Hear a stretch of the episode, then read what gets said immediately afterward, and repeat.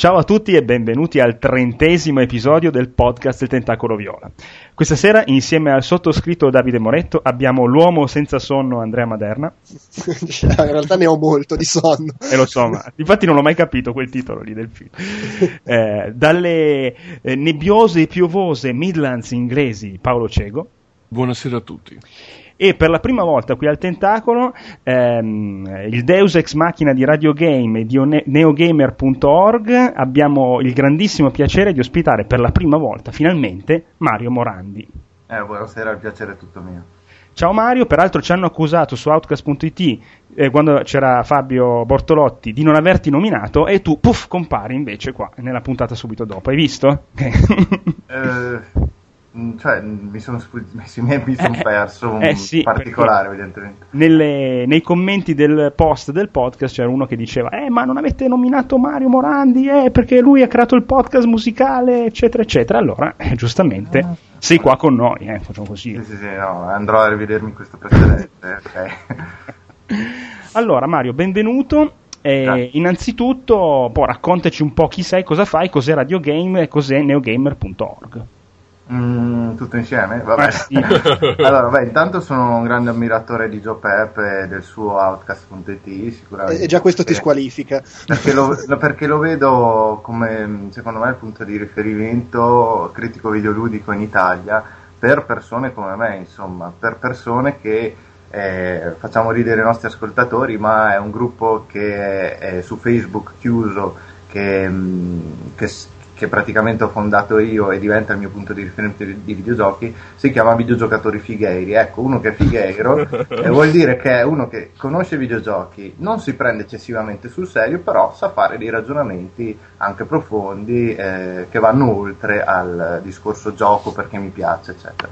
E questo Atlas.it per me lo rispecchia in pieno. Anche i commenti che vedo dei lettori sugli articoli mi sono tantissimo. Quindi Vabbè, seguo la, appunto la stampa specializzata da, da, quando insomma giocavo con i 16 bit più che altro, che ero alle medie e eh, non ho voluto buttare via tutti i miei ricordi che avevo, che praticamente anche a livello, a livello visivo ma anche a livello uditivo mi si mhm. sono come incisi nella corteccia cerebrale e quindi per quanto riguarda le musiche soprattutto allora, ma anche adesso, eh, le musiche nei videogiochi sono quasi un commento, sono una nota emotiva quasi de, molto importante, no? mm-hmm. E avrei voluto fare, ma i tempi erano un po' prematuri e, e ci vuole tempo, ci vogliono molti mezzi per fare un programma dedicato alla storia del videogioco video, quindi su YouTube però eravamo a metà del 2007, ho pensato ma perché non fare una trasmissione dedicata alle musiche dei videogiochi? Quindi fare una specie di mixtape però un po' più ragionato, un po' sotto forma di programma radiofonico, no? Di mm. quelli che magari mi piaceva seguire quando avevo 13 anni, che so, il DJ Time, queste cose qua. Difatti, eh, il tuo podcast, non solo, eh, credo sia il primo proprio di podcast sui videogiochi, forse insieme a Rincast, però. Sì, so. Rincast aveva fatto tipo due o tre puntate. Ah, c'era già. Eh. E, e, poi appunto Radio Game, a me, se, come stai dicendo tu, mi è sempre sembrato un podcast, ra, proprio una trasmissione radio, cioè più che una roba, vuoi dire, un, una fusione di musiche, cose del genere. Tu sì. hai creato una trasmissione radio. Sì, volevo che fosse curato dal punto di vista eh, creativo autoriale, insomma, volevo fare quello che io avrei voluto sentire. Ecco. la prima puntata io l'ho fatta senza sapere neanche di preciso che cosa fosse un podcast, cioè eravamo un po' agli albori qua e, e praticamente sono stati miei amici a dirmi ma guarda che esiste il feed, esiste iTunes, eccetera. Io proprio, cioè semplicemente io ho creato l'MP3 con... Eh, avevi gli amici avanti, eh, nel 2007. no, no, no, insomma, vabbè, infatti, cioè, il bello che appunto di queste mie creazioni che, che sono riuscito a condividerle appunto con eh, persone che all'inizio avevo conosciuto sui forum perché non c'era neanche Facebook eh, che era quello di retrogamer.it ho cominciato a collaborare con questo sito perché sono rimasto veramente affascinato dai testi molto letterari del, del suo webmaster che è Luca Busi che è un tipo molto molto particolare però è anche un genio. E, e, quindi ho cominciato a collaborare con lui da lì eh, ho cominciato a pensare di fare qualcosa di mio. Bene, bene. E a che punto siamo con Radio Game? Che dicevi che la seconda Eh. stagione... Sì, per vari motivi ho deciso di chiudere la seconda stagione. Ho pensato, beh, lo tengo lì, lo congelo, insomma, quello che è. Poi, soprattutto adesso che c'è anche Outcast Sound Shower, che sono piuttosto continuativi, ho avuto l'occasione di partecipare a una puntata insieme a Fabio Bortolotti, che è stato bellissimo veramente andare lì.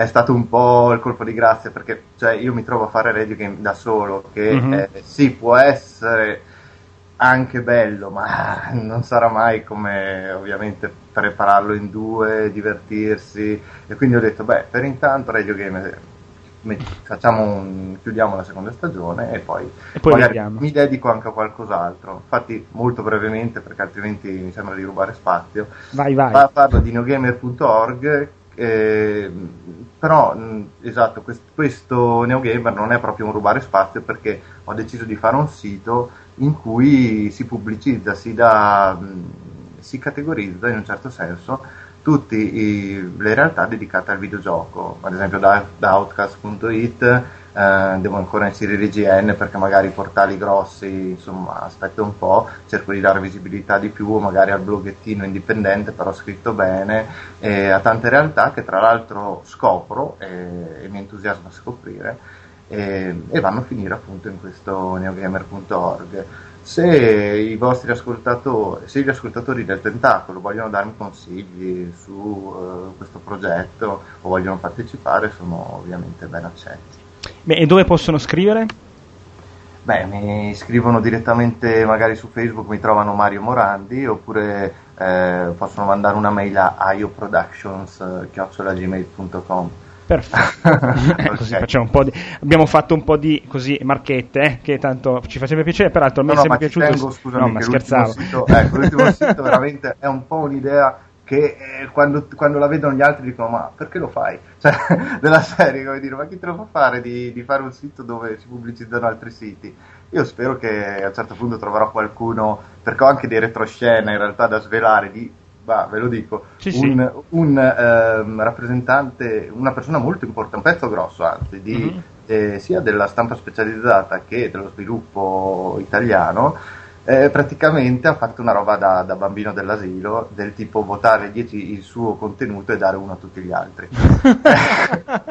Quindi, eh, è stata una, io ho messo da, le valutazioni per gli utenti registrati, lui si è registrato tra l'altro col suo nick che conosco benissimo e ha fatto sta roba qua. Non è stato l'unico, però vedere che l'ha fatto anche lui ho detto, oddio, Dio. questo per renderci conto come siamo, ecco, in Italia, che livello. Cultura videoludica. Ecco.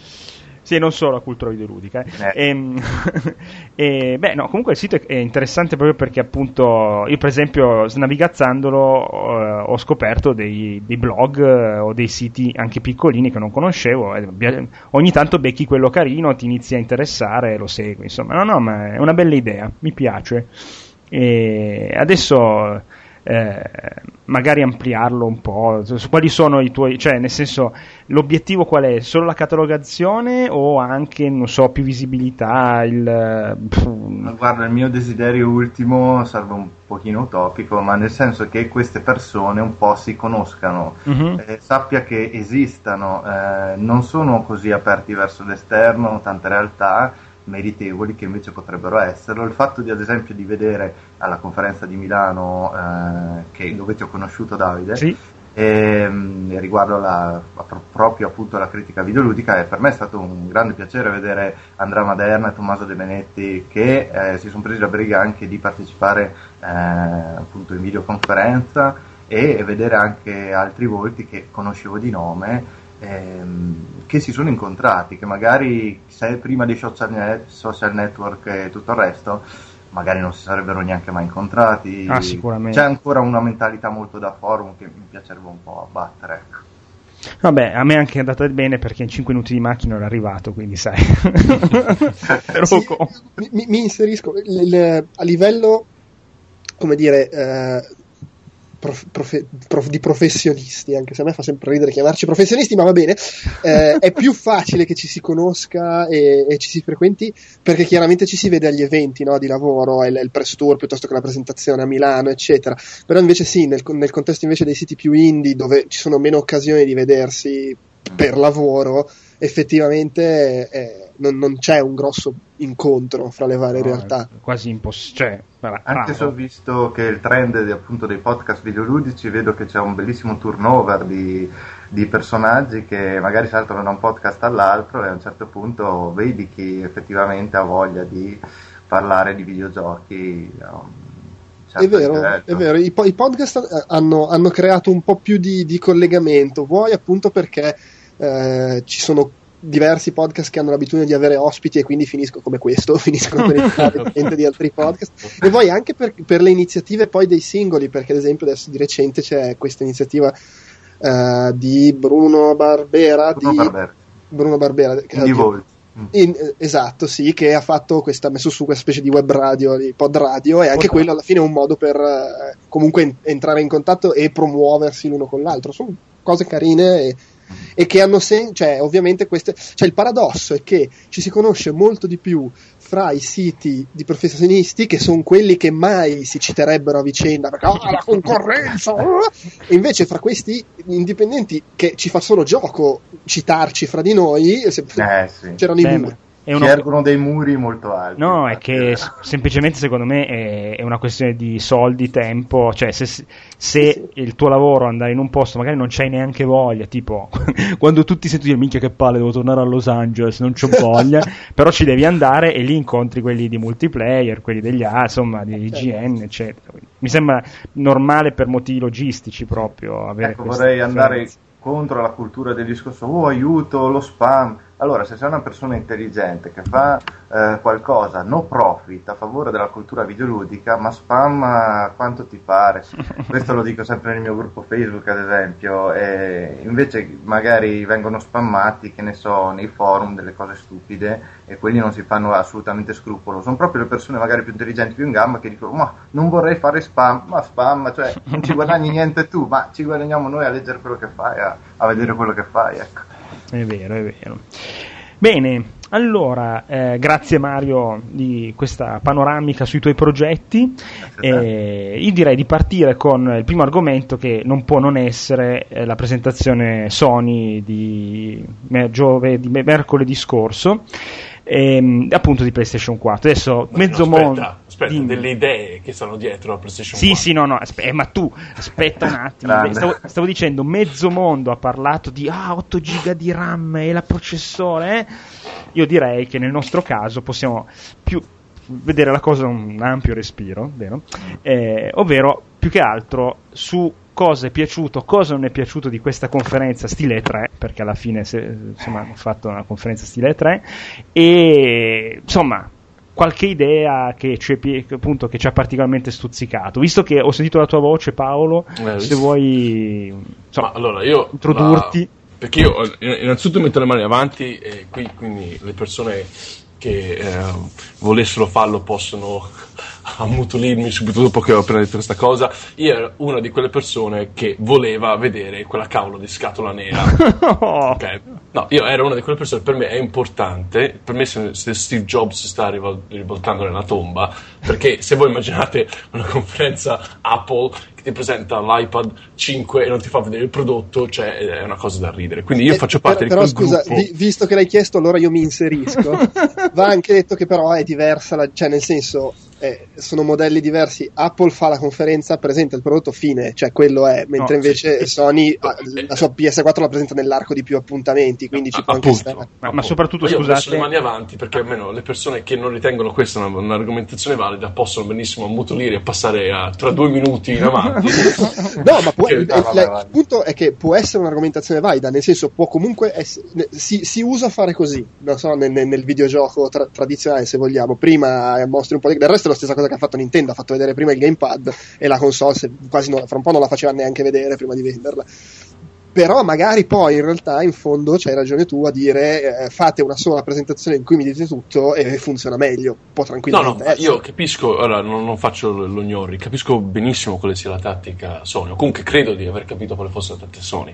Hanno buttato sta palla scottante nel campo di Microsoft il prima possibile. Esatto non era pronto nulla per quella conferenza, o pochissimo, comunque meno di quello che io mi aspettavo. E un'altra, altre mani avanti, io ovviamente frequento NeoGAF molto regolarmente e ovviamente ero uh, succube della, dell'anticipazione uh, che si stava uh, mano a mano facendo strada nel, nel, nel forum di NeoGAF. Quindi mi aspettavo molto di più, ma anche a mente fredda. Mm non ci sono molte cose positive che io mi riesco a portare uh, via da questa conferenza. Al di là del ritmo della conferenza, della presentazione, che se vuoi poi vi, ve ne parlo, che secondo me è stato un, dis- un mezzo disastro, ma uh, le cose positive comunque, uh, la prima cosa positiva che vorrei dirvi è che eh, è Sony è stata l'unica compagnia in 30 anni di vita che mi ha finalmente venduto, almeno uh, per quanto riguarda il, il, il, concetto che ne sta alla base, una uh, console portatile io nel mio futuro vedo una PlayStation Vita dove prima non ce n'era.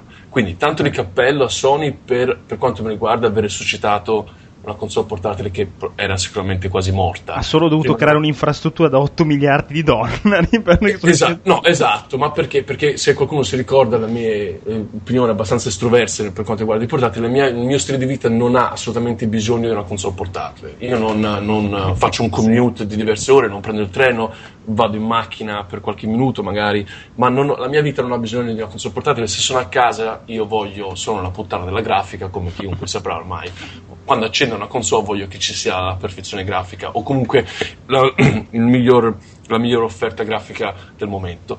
Sony mi ha venduto la, la, la, la, PlayStation Vita per quando sarà, e se non sarò in bancarotta per allora, perché io mi posso portare un gioco PS4 a letto ed è, sarà una soddisfazione mega galattica per il sottoscritto. Quindi non mi ha venduto una console portatile perché in quanto console portatile, ma mi ha venduto una console portatile in quanto glorioso schermo uh, remoto. removibile, remoto, remoto. In, in quanto periferica di PS4. Per, esattamente. Quindi una, la nota, l'epifania che mi è, mi, è, mi è nata in mente quando guardavo la conferenza è stata quella e non a caso è l'unica cosa di concreto che davvero Sony ha mostrato in quella conferenza quando, e poi è la cosa che mi ha lasciato un po' inter, mi ha lasciato, mi ha lasciato interdette parecchie cose di quella, di quella conferenza. Fra, fra, la prima, probabilmente, il fatto che non si sapeva bene, perché tutto il mondo non si sapeva, cioè sapevamo che avrebbero introdotto PS4, ma c'era un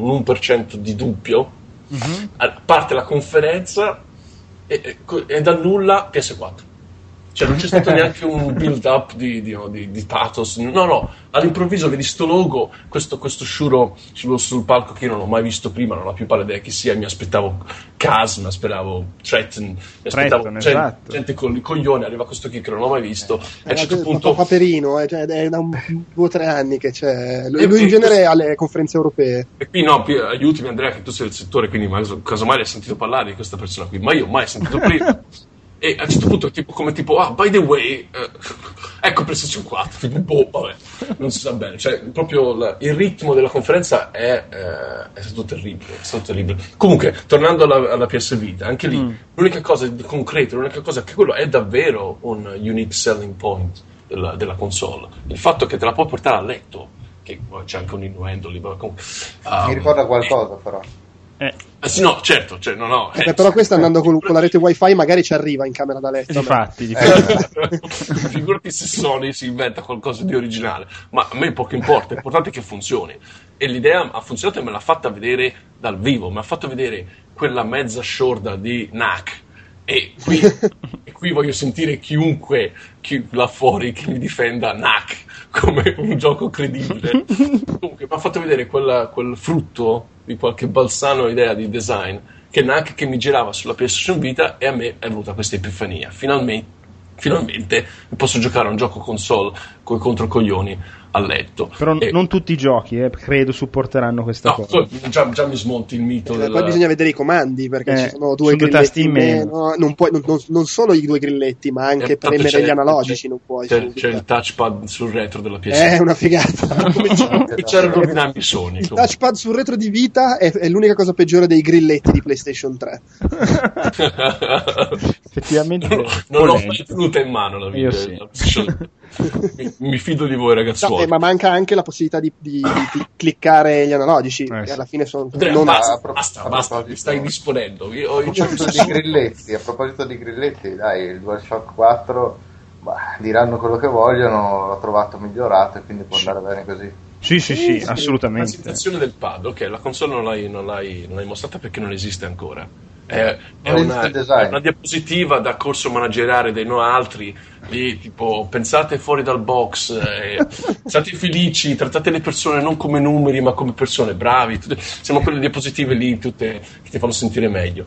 Ma anche lì, presentazione del, del controller, arriva, si chiami Mark Cerny, Max, che tra l'altro è si- simpaticissimo, affabilissimo. Sembrava un, perso- un professore di scienze che ti spiegava la, La fotosintesi clorofilla. nucleare. Ma- Mark Cerny è una persona adorabile e oltretutto è una delle persone con le carriere più pazzesche di sto settore ed è alla mano in una maniera Ma incredibile. io ho è un creduto- idolo. Ma esatto, io, cre- io non sapevo chi fosse, mi- mea culpa, non, non avevo mai sentito parlare di questo ragazzuolo.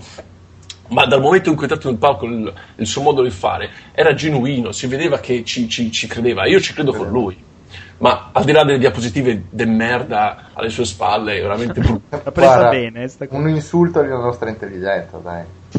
Le diapositive. Sì, guarda, allora io ce l'ho qua davanti, ho voluto fare degli screenshot nel mio gruppo Facebook, ma il fatto che è di questa eh, diapositiva è praticamente divisa in cinque. La prima compare una ventola di un PC e praticamente dice Supercharged PC Architecture. Minchia! Oh, è Supercharged, cavolo. vai. Poi arriviamo alla CPU, x86 CPU. Oh, anche qua siamo a livelli di ingegneria proprio, eh?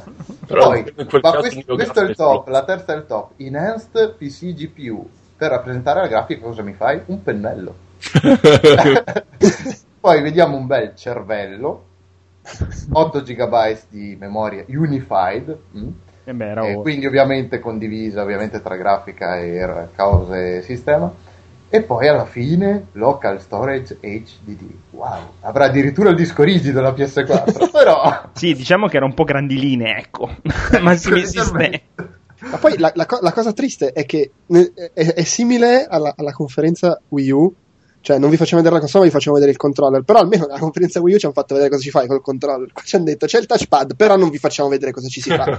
Ah, c'è questa robetta blu sul lato, però mica ve la facciamo usare qua adesso nella La presentazione. robetta blu sul lato è stato, la co- è stato il, clou, il momento clou della serata. Ma cos'è il pulsante Perché- share? No. Ma manco per idea. No. No, Allora- no, il, il simil move che Ah, c'è. sì, sì, la lucetta. Ma non è neanche il move. Tra l'altro, che, che fosse un po' simile al move, credo che l'abbiano poi chiarito fuori dalla conferenza. Durante la conferenza, non vorrei dire una cappellata, ma quasi testuali parole. E tenendo conto che comunque le foto erano state rilasciate qualche giorno prima e si vedeva questa luce blu e tutti pensavano che fosse l'impiazzo del move e io già a strapparmi i capelli che finalmente non me lo volevo mai comprare il move quindi ero contentissimo non soltanto non è il move ma durante la conferenza o Mark Cerny che io comunque stimo tantissimo ci mettono, ci mettono lo dico subito o Dave Perry o, chi- o chiunque abbia, abbia introdotto il controller per il primo ha proprio ha praticamente detto questa è una luce blu per riconoscere meglio il giocatore Vabbè, ma Perché poi è una cosa che fa anche Move. Il colore è diverso a seconda del giocatore. Ho capito male io è stata No, la- hanno detto anche Aveva questa detto, cosa. eh. Poi, poi- sì, poi hanno spiegato meglio nei, nei- nei giorni successivi. perché poi il bello è che se tu guardi, ci sono tutte le interviste che sono uscite nei giorni successivi, che sono un insieme di domande tipo, oh, ma allora, spiegaci un attimo questa cosa, questa cosa, questa cosa, perché sono così. Che e ha detto che alla fine, alla fine quella, pal- quel- que- quella luce lì è la- lo, lo stesso discorso del move, cioè lo riconosce la videocamera, eccetera. Però non ci fai le stesse cose che ci fai col move, ovviamente, perché a parte che te lo devono vendere il move, ma poi il move eh, cioè, nel senso, cioè, è diverso come funziona. Però permette di come fare. figlia Molecule Sì, è un po' sensore di movimento, ma ma- è un six axis un po' più figo, sarà una cosa del genere. Mi fa venire il mal di testa, a me il move fa venire il mal di testa, sta palla. no, dai, che fa, fa molto fashion questa cosa. Cioè, ho giocato solo un gioco, Dead Space eh, lì, eh, Ah, Extraction, ah, con, con sta- al buio, con sta luce accesa nel- al bordo del campo visivo, mi viene il mal di testa. No, no, io tu, gli Sport Champions sì, lì ci ho giocato, eh. è simpatico. Però scusate, ma il fatto che Sony, probabilmente io mi sono immaginato, no? Eh, mega riunione, un sacco di ingegneri intorno a un tavolo e pensano, ma ragazzi, dobbiamo farlo, dobbiamo abbandonare tutte le architetture sceme che abbiamo fatto negli ultimi vent'anni Eh, e fare una cosa normale, un PC. Cioè, ma secondo me quella cosa lì a loro è costata. A parte che è costato un sacco di miliardi perché è come prendere uno- una serie di sviluppi e buttarli nel cesso perché si- così si sono giocati a retrocompatibilità diciamo standard e non con Gaikai si sono giocati un sacco di cose ma per una compagnia giapponese fare una cosa del genere deve essere stato proprio un ammettere un errore infinito no? Beh, è un se- un segno forza. dei tempi, no? È un Sì, chiaro per segno dei tempi. Eh, probabilmente Anche è un chiaro segno del fatto che si sono fatti, cioè, voglio dire, questi partivano dal dominio totale contro Sono Microsoft malissimo e, e nel giro di, di una generazione e mezzo sono diventati pari. Eh sì. Questo è un segnale, secondo E me, che ti- cominciare, se, se quello che diceva Mark Cerny eh, è corretto, da 5 anni a questa parte.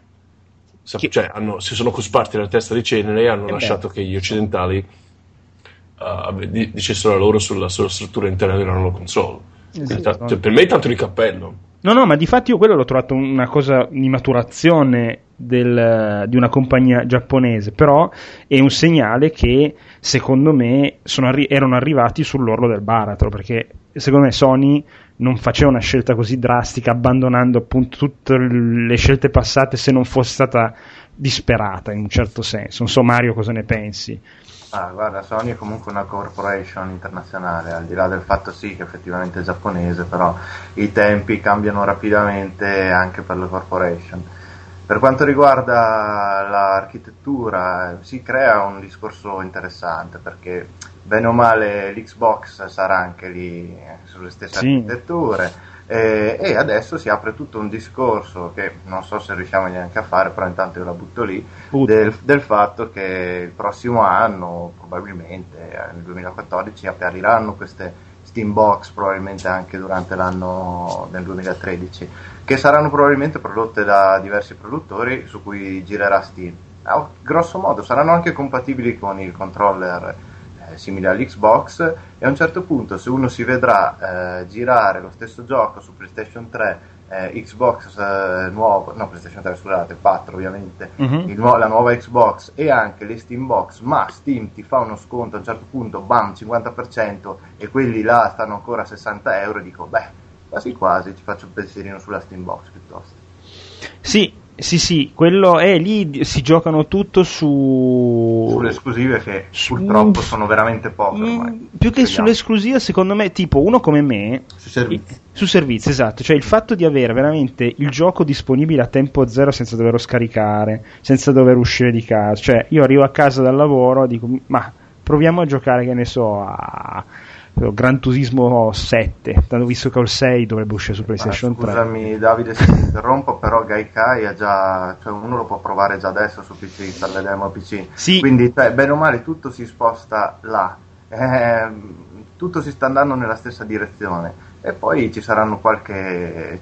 Insomma, probabilmente chi avrà il servizio esclusivo migliore, che vedremo quale sarà. Eh, sì, probabilmente- seco- esattamente. Secondo me ormai non c'è più il gioco esclusivo, ma c'è il servizio esclusivo. Perché Eh sì. se mi fai una cosa, per- come dic- abbiamo detto n volte qua, alla Spotify o alla Netflix con i videogiochi, per me hai vinto. Cioè io te li do i soldi. Non- una, una roba tipo PlayStation, ecco, tipo, ti faccio un esempio scemo, no? PlayStation Plus, io sono iscritto e mi piace molto come servizio, no? Peccato che chi ha progettato la PlayStation 3 ha fatto un piccolo errore, nel senso che se io ho un gioco da 12 giga da scaricare, devo avere 25 giga liberi nello spazio del disco, perché se no non me lo scarica perché mi dice che non c'è abbastanza spazio per installarlo. Questo è un errore madornale perché non ha senso. Do- tu devi, se io ho, mi devi permettere di scaricarlo se ho 13 giga liberi e ne, te ne servono 12, non 25, che è il do- più del doppio del, dello spazio del gioco. Quindi già solo bypassare questa cosa con Gaikai o un sistema di installazione un pelo più furbo mi permettono di dargli dei soldi, capito? Perché poi Cloud questo- gaming risolverà molte cose, Eh. ma mi sembra ancora un pochino prematuro, specie in Italia, ma, ma questa non sarà solo per Sony, è quello il fatto.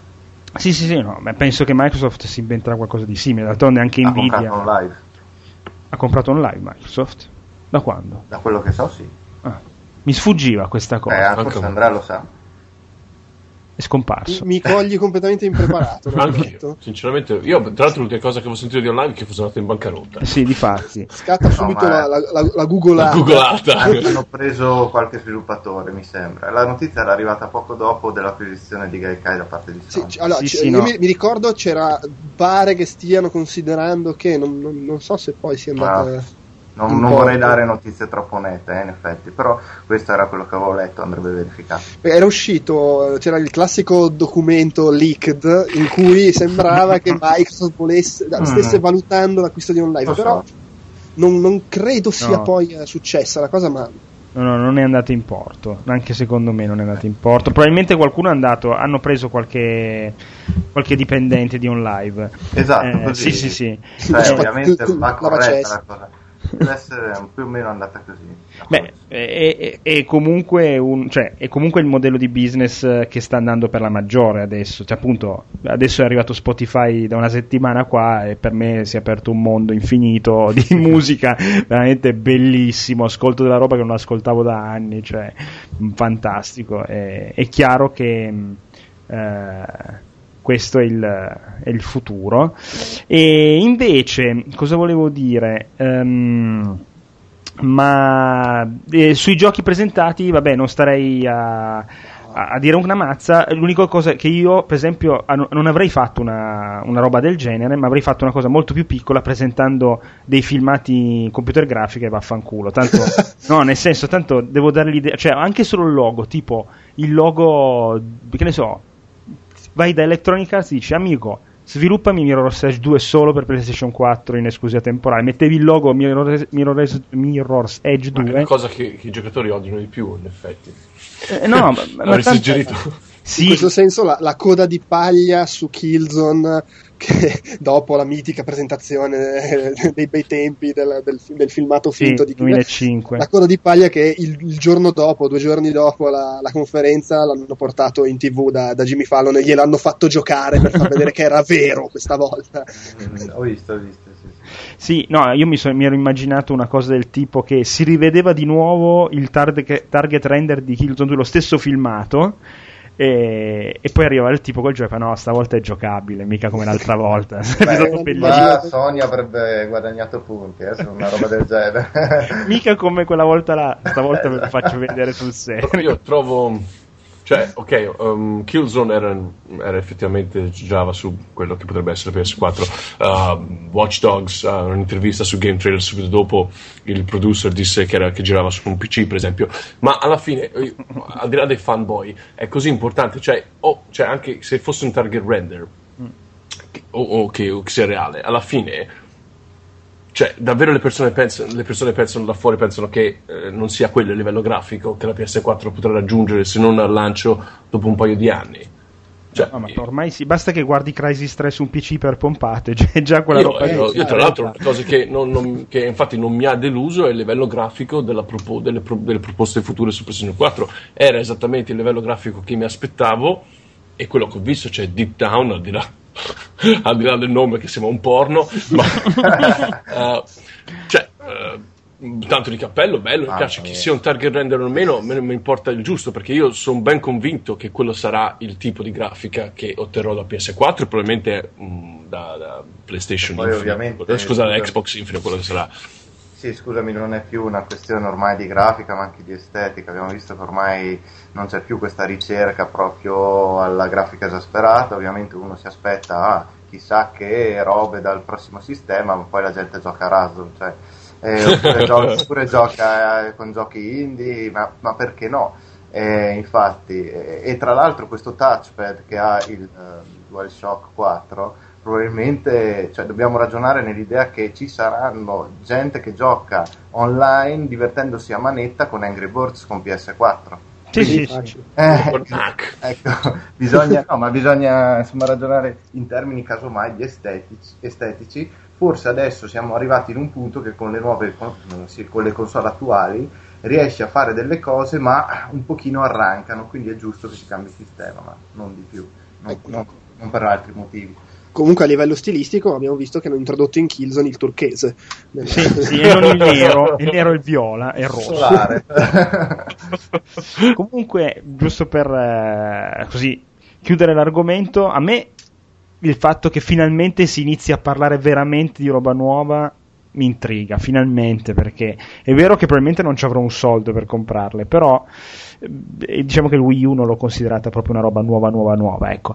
E invece questa, insomma, l'aspettavo, per, poi Sony dopo anni e anni e anni è riuscita a non far divulgare quasi una mazza prima, quindi è stata anche una cosa carina, insomma, eh, poi eh, quella sera lì sono andato a bermi una birra, sono tornato a mezzanotte e 5 minuti e ho detto vabbè accendiamo lo streaming, va. Mi sono guardato Poi io l'ho acceso in italiano, all'inizio sono passato in inglese quando ho sentito che il traduttore in simultanea ha tradotto controller come controllore. Sì, no, me l'ha, ho sentito qualche perché io l'ho visto in inglese. Poveri interpreti che dai. Sì, sì, sì. Comunque scusa, visto che stavi chiudendo, guarda, ci tenevo a tutti i costi a dire altri due punti che secondo me mi hanno insultato, Ah, sì, sì. faccio molto molto breve, ossia la modalità spectate che fa tanto presa tra i giovani che invece che guardare Bim Bum Bam come facevamo noi, guarda- guardano video su YouTube di gente che ne so, gioca a Far Cry 3 per, per un'ora dicendo un sacco di cavolate, ecco, ormai questo è un business che potrebbe anche po- portare molta pubblicità e quindi cambiare un po' la faccia del videogioco, ma non vorrei allargarmi. Il discorso che ho visto, una, questa diapositiva Spectate, e ha detto, e, eh, e c'era proprio David Perry che diceva, "E questo sarà grazie alla potenza di PS4. Beh, insomma, vabbè, è una questione di connessione, eccetera, insomma, ma è anche lì. E poi io, quando è apparso, come lo vogliamo chiamare, David Cage, perché lui, loro lì a New York l'hanno presentato come David Cage. Comunque, Eh vabbè, ma è normale, loro... si è, insult- si è, si è offeso Non anche lui. fatto cioè. così, Beh, sinceramente. ma del resto è, è un nome d'arte, se fosse messo il nome americanoide. eh, Ecco. È un nome d'arte, non lo sapevo. Appunto. eh sì, si chiama De Gruttola lui. Eh, non, mi stu- non mi stupisce. eh, che...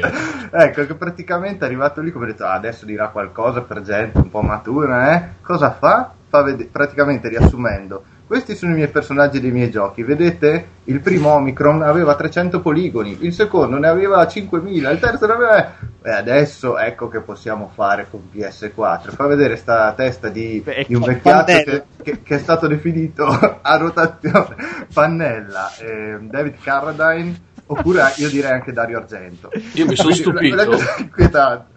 Mi sono stupito che non abbiano mostrato un paio di tette, essendo David Cage. Ecco, no, perché bisognava far vedere le rughe per far vedere che c'erano tanti poligoni, ma hanno fatto vedere una testa sola su uno sfondo nero. Cioè, se voi avevate Shenmue sh- con Shenmue Passport, vedevate la testa di Ryozuki che aveva 10.000 poligoni e tu dicevi, cavolo, beh, non Figata. poteva essere quella la grafica del Dreamcast, perché se, se ci metti sta testa a sto vecchio in un gioco, eh, eh, non, non riesci a reggerla. va. Fine del- questi sono stati tre momenti di insulto alla mia intelligenza. Sony mi deve due ore di sonno e praticamente tipo non- Berlusconi restituirò le due ore di sonno io allora la PlayStation 4 Non ti ha disposto quel- quello di Sucker Punch che ha, ha raccontato la sua triste infanzia in cui veniva pestato dai poliziotti.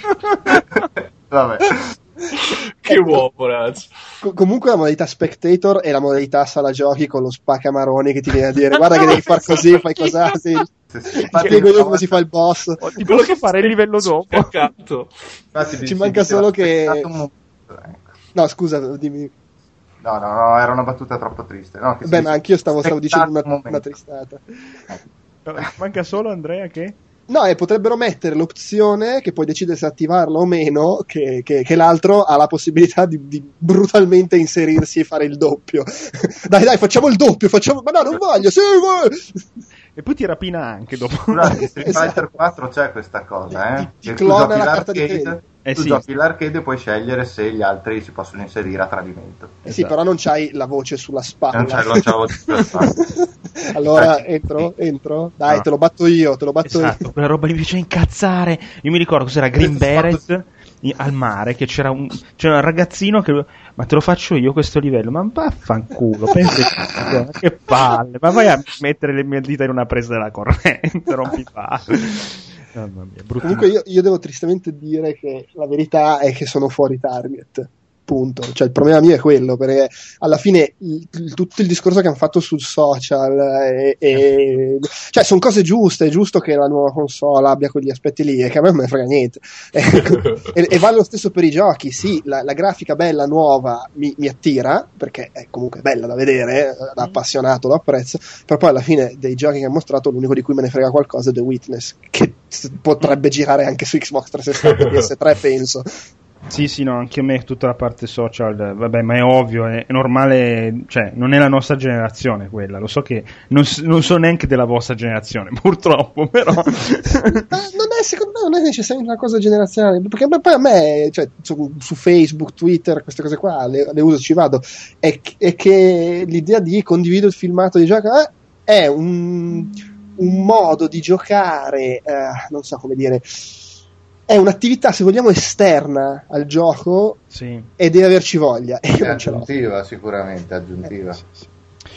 Ma mh, mm, direi di chiudere qua questa parentesi sul PlayStation Meeting 2013 e mh, mm, parlare velocemente di un argomento nato poco fa, ovvero il prezzo dei giochi. Ehm, argomento consigliato e introdotto dal nostro ospite per la prima volta un ospite da un argomento alla grande Mario. Eh, vedevo gio- che scusami a poche ore da, dalla trasmissione mancava un argomento ho detto meglio dirlo. Bravo bravo vedo che così si fa. E prezzo di giochi. Allora, in realtà a me sarebbe piaciuto parlarne qualche puntata fa poi tra una cosa e l'altra eh, non avevo parlato. Ehm, una delle cose che eh, mi stupisce dei prezzi attuali dei giochi prima di tutto è che io riesco a giocare molta più roba pagandola molto meno di una volta. Nel senso che tra giochi indie, sconti e cose del genere mi spendo di meno e gioco di più. Poi col PlayStation Plus. Ma mm, secondo voi, nel senso, eh, cosa può fare veramente la differenza? Tipo, Andrea prima fuori onda ci diceva che da domani iniziano gli sconti su Xbox, eh, i giochi on demand, no? Sì, sì, fanno una settimana di sconti su, su, su appunto gio- giochi su richiesta che sono quelli i, fu- quelli, gio- quelli eh... I giochi in retail, retail esatto, venduti esatto. su live arcade e ho visto cioè, l'elenco e l'elenco è infinito, cioè c'è tutta sì. roba anche molto recente. Cioè sì, adesso poi gli sconti, nel senso, dicono sconti fino al 75%, mi aspetto che il 75% sia magari su Call of Duty 2 non su Borderlands 2. Sì, anch'io. Per, però comunque si vede tanta roba, tanta roba interessante e se, cioè, nel senso, mi sembra un passo verso una politica di prezzi un po' più alla Steam che può convincere un po' più di gente a comprare i giochi in questa maniera, ecco. Eh, già. Ma quindi il, il, mio terrore che il giorno che. cioè, dato che oggi come oggi giochi in digital download da day one, sia su PS3 che su Wii U, eh, hanno lo stesso prezzo del retail solitamente, no? Meno che non hai della scontistica particolare perché sei PlayStation. Cioè, questo mio terrore è che rimarranno sempre costi infiniti a meno delle. Mh, de- degli sconti, diciamo, stagionali alla Steam potrebbe essere una paura senza senso, nel senso potrebbero abbassarsi i giochi. Vabbè, questi però sono degli sconti, nel senso. sì, questi sono degli sconti, però sai, se ci fra, la, fra l'altro i, i, i, giochi su PC costano meno, ma costano meno anche in negozio, non è che costano meno perché stanno su Steam. Quando al, al day one, eh, non so, Dead Space 3 costa meno su PC, anche se lo compri ah, sì, sì, sì, al Media World, per cui non credo dipenda solo da, da questo. Eh, immagino c'entrino le royalty. Esatto. Beh, la differenza tra PC e console sicuramente, però anche il fatto che Steam possa permettersi una serie di sconti, è vero che più o meno gira sempre sugli stessi giochi, è lo sconto di Steam, cioè a meno la nuova entrata, però poi dopo un po' ti ritorna fuori il grid, ti ritorna fuori quell'altro che hai già quattro volte in sconto. Ehm, però secondo me Steam ha un potere diverso che la Microsoft o la Sony di turno nel fare gli sconti. Poi è anche vero che il Sony ti ritrovi adesso a marzo che c'hai Mass Effect 3 e un altro e la, eh, la collection di Metal Gear nel Plus, allora dici, boh, fico.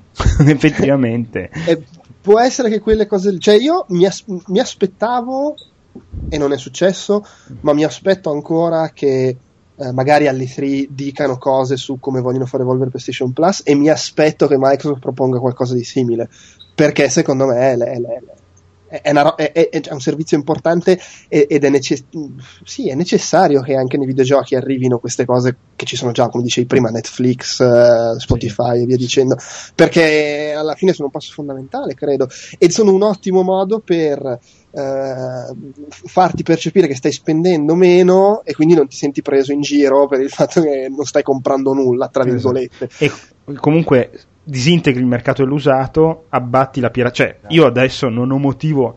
Con, adesso uh, stavo, ho ripreso a giocare Sleeping Dogs perché me lo sono scaricato ed è un gioco lungo come la Quaresima. Vabbè, ho trovato Red Dead Redemption a 13 euro usato da Saturn. Mi sono comprato quello, un altro gioco leggermente lungo. Arriverà Mass Effect 3 il mese prossimo. E la colle- cioè, non, non, mi viene quasi da, da andare a cercare. Ecco, attenzione però, Davide, perché cioè, appunto questa tra virgolette pacchia rispetto al passato eh. vale per chi, eh, ad esempio, ha una nostra fascia d'età e dice: Beh, anche se non gioco il gioco appena uscito, a me va bene lo stesso. Infatti, eh, magari un gioco che non mi ero giocato era Batman Arkham Asylum eh. e l'ho comprato su Steam a 5 euro. Cioè, io sto parlando del fatto che gli sconti su Steam sono inferiori a quello che troviamo all'usato, che diamo i soldi semplicemente a chi li rivende. E infatti, si parla tra varie tante polemiche di chiudere, insomma, di eh, proibire l'utilizzo dei, dei giochi usati sui nuovi sistemi, sulle nuove console. Eh, è chiaro che tutto si sposterà uh, di più sul uh, digital download, io sono proprio contento, per tanti motivi, non solo per i giochi nuovi, ma anche per ripubblicare i giochi vecchi che veramente una volta se non li emulavi venivano persi o venivano mm-hmm. semplicemente, ah sei collezionista, allora vedi su eBay che c'è il tale gioco, ha una cifre folli sto pensando a aspetta come si chiama lo shooter eh, Radiant, Silvergun. Radiant Silvergun era, aveva delle quotazioni allucinanti e poi da, da, dal giorno alla notte track e io ci ho goduto insomma perché Beh. pensavo proprio a chi, chi, faceva queste quotazioni folli di, di questi giochi Posso Beh, aprire una piccola parentesi, sì, giusto eh, a seguito di quello che ha detto Mario? Ragazzi, su Google Games c'è eh. System Shock 2. eh, sì, sì, Ora, io vi prendo a prendere a casa, se voi non lo scaricate legalmente, date un po' di soldi a questi bravi sciuri e ve lo giocate dall'inizio al fine in una stanza buia e con le cuffie fatevi questo, cioè fatevi, fatevi del male che Devi farà una cane. La, la nostra età per giocarti oggi System Shock 2. Non è vero, non eh, è vero. Sì. Eh, la nostra età o comunque una o sensibilità no. da persona che non ha problemi a giocare un gioco vecchio. Se, se, se, se, tu, Shuro là fuori, sei un bimbo minchia è un discorso, ma se non sei un bimbo minchia, System Shock 2 funziona. Ma non è fatica, di essere bimbo minchia. a giocare a Alone in the Dark per dire. eh. Non so, io Assassin's Creed 2 me lo sono giocato un paio di anni fa e secondo me regge benissimo. Ma va benissimo, però alla fine è, è come uno può essere appassionato di cinema, ma comunque non riuscire a entrare nella mentalità di guardarti il film in bianco e nero degli anni 30 che parla un linguaggio un po' diverso da quello attuale. Zappare la terra. eh, lo so, però... No, ma cioè, devi fare uno sforzo se lo vuoi fare, eh, oppure perché effettivamente eh, tu hai parlato di rigiocare System Shock 2, giusto Paolo? Esatto. Nel senso che l'avevi giocato ai tempi. Sì. Eh, insomma, eh. un'altra cosa. Eh. Ma però, per esempio, non l'avevo finito ai tempi perché, vabbè, storia lunga. ok, ok. No, no però, insomma, è un'altra cosa alla fine. E soprattutto se non hai vissuto eh, quel particolare, quella particolare piattaforma, secondo me. Però, vabbè, è relativo questo, secondo me. Sì, no, ma poi vabbè, anche secondo me l'impatto grafico, cioè stiamo parlando di gente che è abituata a giocare a Bioshock, che è un gioco non uguale, eh? Paolo non uccidermi, però con quell'andazzo è nettamente inferiore sì, però a quell'andazzo lì perché insomma è il seguito spirituale eh? con una grafica a cui siamo abituati adesso giochi a, a System Shock 2 che è molto più profondo come gioco fa anche più cagare sotto però eh, certi aspetti tecnici secondo me ti lascia. Anche la, la, l'interfaccia sì. che è più laboriosa. Cioè l'inventario, uno non è più abituato a quella roba lì. Cioè tu ne sei abituato perché c'hai giocato De- devo, venire, devo venire a Torino a pigliarti abbastanza. Sono a Milano, non avresti nessuno a Torino. È una cosa che forse può fare piacere a Paolo, non lo so, cioè però preferirei giocarmi System Shock 2 rispetto a uno Skyrim riguardo l'interfaccia no. eccetera ah, sei, un gra- sei, un grande sei. Eh. Cioè, io mi rompo le palle io con Skyrim eh. Comunque System Shock 2 non è di Bethesda, è giusto per essere tranquilli. No, perché è stata molto apprezzata tutto il tuo panegirico di 8 ore sul merda come poche. Uh, sì. Eh, sì. Ehm, comunque, comunque siete d'accordo con me che oggi come oggi si riesce a giocare a più roba spendendo di meno rispetto a quando avevamo io mi terrei stretto il PlayStation Plus se ce l'hai perché dubito sinceramente che lo rivedrai su PS4 no secondo me lo potenziano ancora. È troppo una buona idea. Eh, anzi. perché resti sul PS4 però no, mi aspetto che lo fa pagare di più perché avrei altri servizi però insomma che rimanga più o meno la stessa, la stessa idea. Sì, sì, no, decis- decisamente. Ma fra l'altro poi, se ci pensi, è paradossale perché quest- questi servizi qua ce li abbiamo a valanga per eh, musica, film, eccetera, che sono cose dove comunque ci può essere un motivo per volere la, la, copia fisica, un motivo a livello qualitativo perché magari il CD suona meglio o per la, la compressione video su, sul, sul, film. Sì. I videogiochi sono identici in qualsiasi modo tu li pigli in digitale, lo compri in negozio, lo scarichi da Steam, lo scarichi pirata, non cambia nulla. anche, vende, anche il, disco, cioè, il fatto del gioco usato è chiaro, e lo, lo, lo, fai pagare di meno perché è usato proprio come concetto, ma non è che si è consumato. No, no, no, è lo stesso prodotto, esattamente lo stesso prodotto. E, ehm, vabbè, vedremo. Insomma, secondo me, comunque, anche Microsoft deve, deve tirare fuori una situazione del genere perché non, non ha senso non avere un'offerta simile. E, e, no, ma poi, poi Xbox, cioè, in questo, allora, io gra- sempre stato grande sostenitore di Xbox Live, sempre stato felice di pagarlo perché comunque dava cose che l'online di PS3 non, non dava o non dava con la stessa qualità però obiettivamente oggi come oggi da una parte paghi e c'hai i giochi, dall'altra paghi per giocare online che è una cosa che su qualsiasi altra piattaforma, compreso il 3DS, hai gratis. sì, e soprattutto ci devi giocare online, cioè se esatto. questo vale se effettivamente sì, no, almeno cioè... una volta al mese ti giochi. Io nel mio caso non l'ho pagato perché gioco, se quelle poche volte giocherò su, gioco su PlayStation 3. Ma a me... Mike... Eh ma a me Microsoft mi sembra che sia in una situazione di, di attesa, cioè nel senso, secondo me è pronta a lanciare anche lei qualcosa insieme alla presentazione di quello che sarà la nuova console. Perché mi sembra che stia troppo zitta su questa cosa qua. Ah, cioè... Le, le, voci del, del, sottobosco dicono che Microsoft è proprio è tranquillissima. Ah, è tranquillissima. Pare, pare eh, poi non lo so, sono le cose che si sentono, ah, mio cugino mi assicura che, eccetera, però pare che Microsoft fosse tranquillissima nell'avvicinarsi alla presentazione di Sony, loro che, che siano più avanti rispetto a Sony e, e, soprattutto molto, molto sicuri di loro, di quello che hanno e di quello che presenteranno. Se poi sarà veramente ad aprile, come si dice adesso, più avanti non lo so. Io alla fine della conferenza Sony sentivo il, il, respiro, il sospiro di sollievo di Microsoft alle spalle. ah, meno male. E, e secondo, secondo, me puntano, punteranno un sacco sulle esclusive. Così, se faccio, faccio il Nostradamus di noi altri, dei, dei Sicuramente della, della avranno delle esclusive da paura. Aspettavamo su PlayStation 3, vabbè. Cosa? The Last Guardian. Eh, sì, ma io difatti mi aspettavo quello su PlayStation 3. Cioè, prese- poi prese- The Last Guardian ovviamente non ti vende miliardi di copie, tremende insomma un numero decente ma non tanto, non ti sposta l'acquisto, però avessero detto ah, Day One, The Last Guardian, oh. Tra l'altro, nelle interviste uscite nei giorni dopo, eh, ovviamente c'era, oh, ma The Last Guardian, e la risposta era tipo, ah, sì, sì, è ancora in sviluppo, con un'espressione tipo, vabbè, dai, oh, su, per favore, che domande fa? Adesso chiedetemi di qualcosa che arriverà prima, tipo eh, Gran Turismo 7. Comunque, una cosa, mm? ehm, Electronic Arts, cioè, mm. nei, nei, giorni dopo eh, l'annuncio di PlayStation 4, non dico che a, a, decine hanno detto ah sì ci siamo anche noi. Però per esempio subito uh, Project Red uh, CD Projekt Red le CD Projekt hanno detto ah sì sì The Witcher 3 su PlayStation 4 lo facciamo. Electronic Arts non sta dicendo niente su eh, PlayStation quello che secondo me niente di niente. Ma boh dai, dai, che c'è, già che c'è Microsoft c'è il sorpreso. Comunque, no? questa PlayStation 4 ha di nuovo ricalamitato l'attenzione perché, cioè, se, eh, eh, parlavamo di prezzi, è vero, però, è vero. però probabilmente, ecco, chissà che cosa ci aspettano i prezzi in futuro. Secondo me, eh, ovviamente, non si sa adesso il prezzo, magari si potrebbe anche parlare del prezzo della futura console, che in genere si stima sui 4,99 o meno, ma eh, no, si, ve- sì. si, vedrà. Si vedrà. E riguardo ai, ai, prezzi, il fatto di comprare un gioco a 60 euro, voi lo fate? Cioè, a parte Joe che glieli regala. Assolutamente no. io, io, io, no, io, guarda, il massimo che, che mi sforzo a fare per le robe che proprio mi interessano e ho tanto voglia di giocare è arrivare a spenderne 40. Ecco.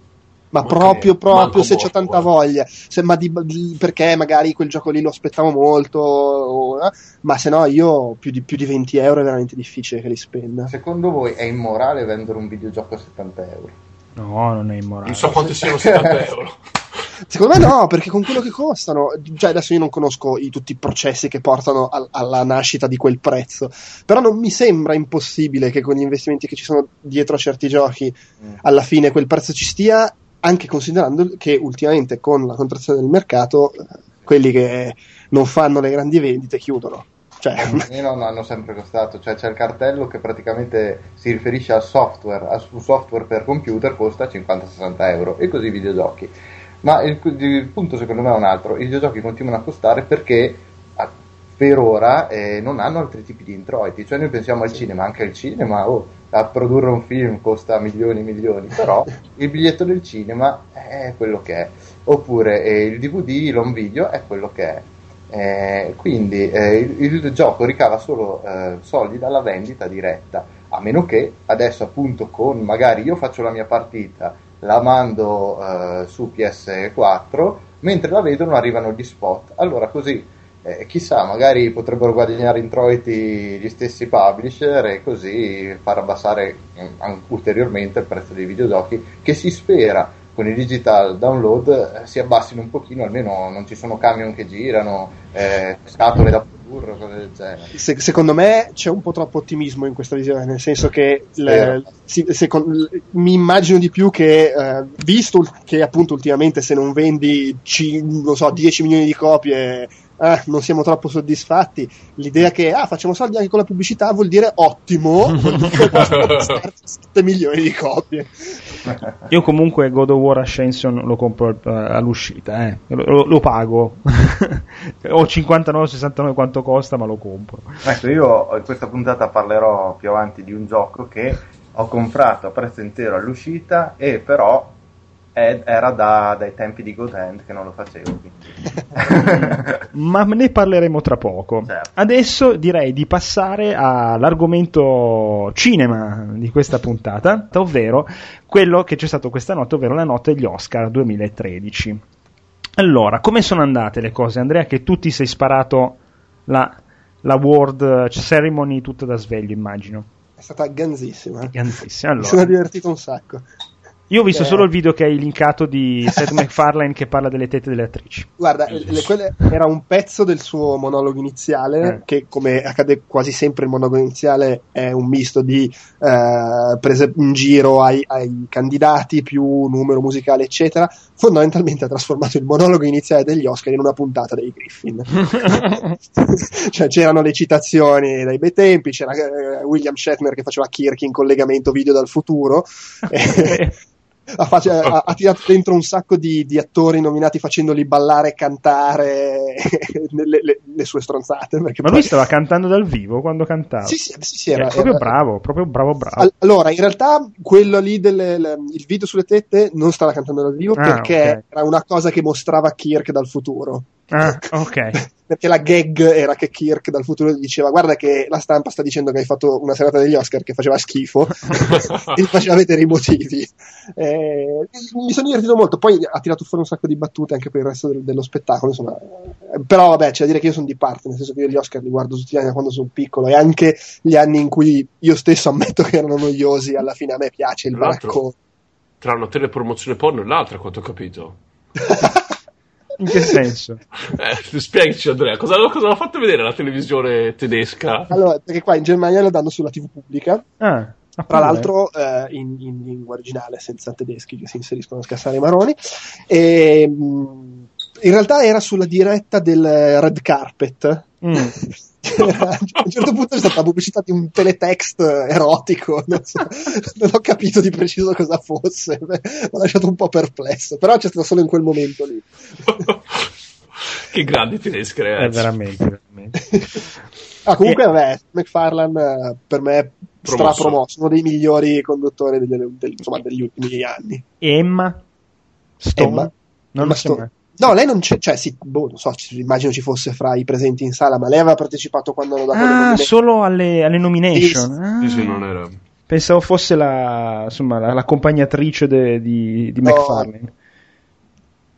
Pronto? Sì, pronto. Ok, sì, sì, no, pensavo Ma le fosse la, la valletta, insomma, quello alla, alla Sanremo, no? Le- durante la- il, il- il musical del, del boobs, delle delle tette, che, che è bellissimo, ragazzi, fiondatevi su YouTube, guardatelo, È bellissimo. è bellissimo. Ma le reazioni facciali Sì, eh. delle, delle coinvolte erano di uno schifato allucinante. Ah, ma, ma quelle erano, erano fatte apposta, anche perché le Però sono reazioni delle bravissime facciali- attrici sono. le- eh beh, lo sono.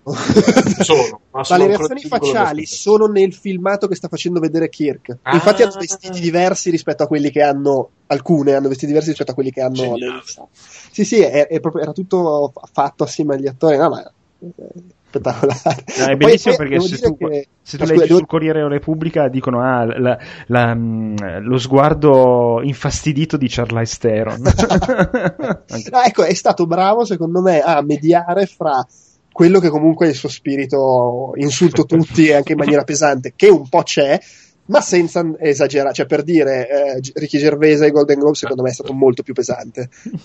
Guarda, secondo anno secondo me c'aveva le manette, il guinzaglio che lo tiravano dietro le quinte. No, il eh, primo eh, anno. com- comunque McFarlane ha fatto le sue battute scorrette, ha tirato in mezzo, c'è avuto il momento ebrei e, È e via strano che non ce l'abbia quello.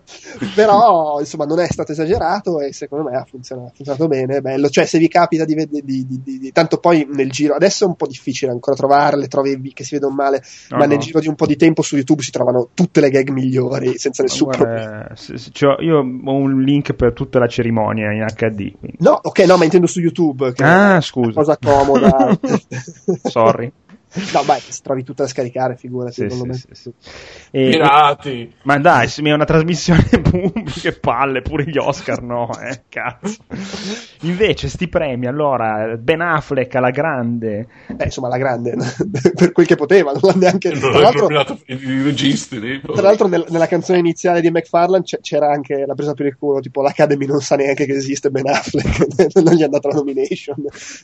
Beh, beh, però ha vinto il miglior film, no? Sì, ha vinto il Ah, miglior ok, film. sì, Ho sì, capito, ma se sei, un regista, se sei un regista e il tuo film è in lizza con il miglior film, ma non sei, sei in lizza per il miglior dire- eh, regista, insomma. Però la, lui la statuetta se l'è presa, eh, perché era Questo ha produttore. fatto, ha fatto un signor discorso, ha fatto. Sì, sì, stato- Però scusa, il premio più importante è il miglior film, lo fanno all'ultimo. Cioè, se- Indubbiamente, indubbiamente, ma Eh. eh, sicuramente ehm, ta- tanto di cappello a Ben Affleck per, per aver letto insieme la baracca, ma se io fossi un regista, mi- cioè, eh, la butto lì, mi immagino che almeno prima delle, alla- dal momento delle nominations non fosse al settimo cielo per il fatto che il suo film è nominato, ma lui come regista no. Ah. Eh, dai, ha vinto il Golden Globe. Su. Eh, beh, belle le. No, allora, la- la- io noto, se- cioè, sto sempre attento a queste cose. Tipo, Ang Lee ha vinto per la miglior regia. sì. Steven Spielberg, secondo me, sull'immediato non l'ha presa benissimo. Poi era tranquillo, ma proprio il momento in cui hanno detto il nome l'ho visto un po' in difficoltà. dovrebbe, dovrebbe chiedere a Leonardo DiCaprio come si fa la faccia da sconfitto. Minchia, veramente, anche Che stavolta. Povero Leonardo DiCaprio, ragazzi. E dire che stavolta secondo me ci stava, eh. il miglior attore non protagonista, però.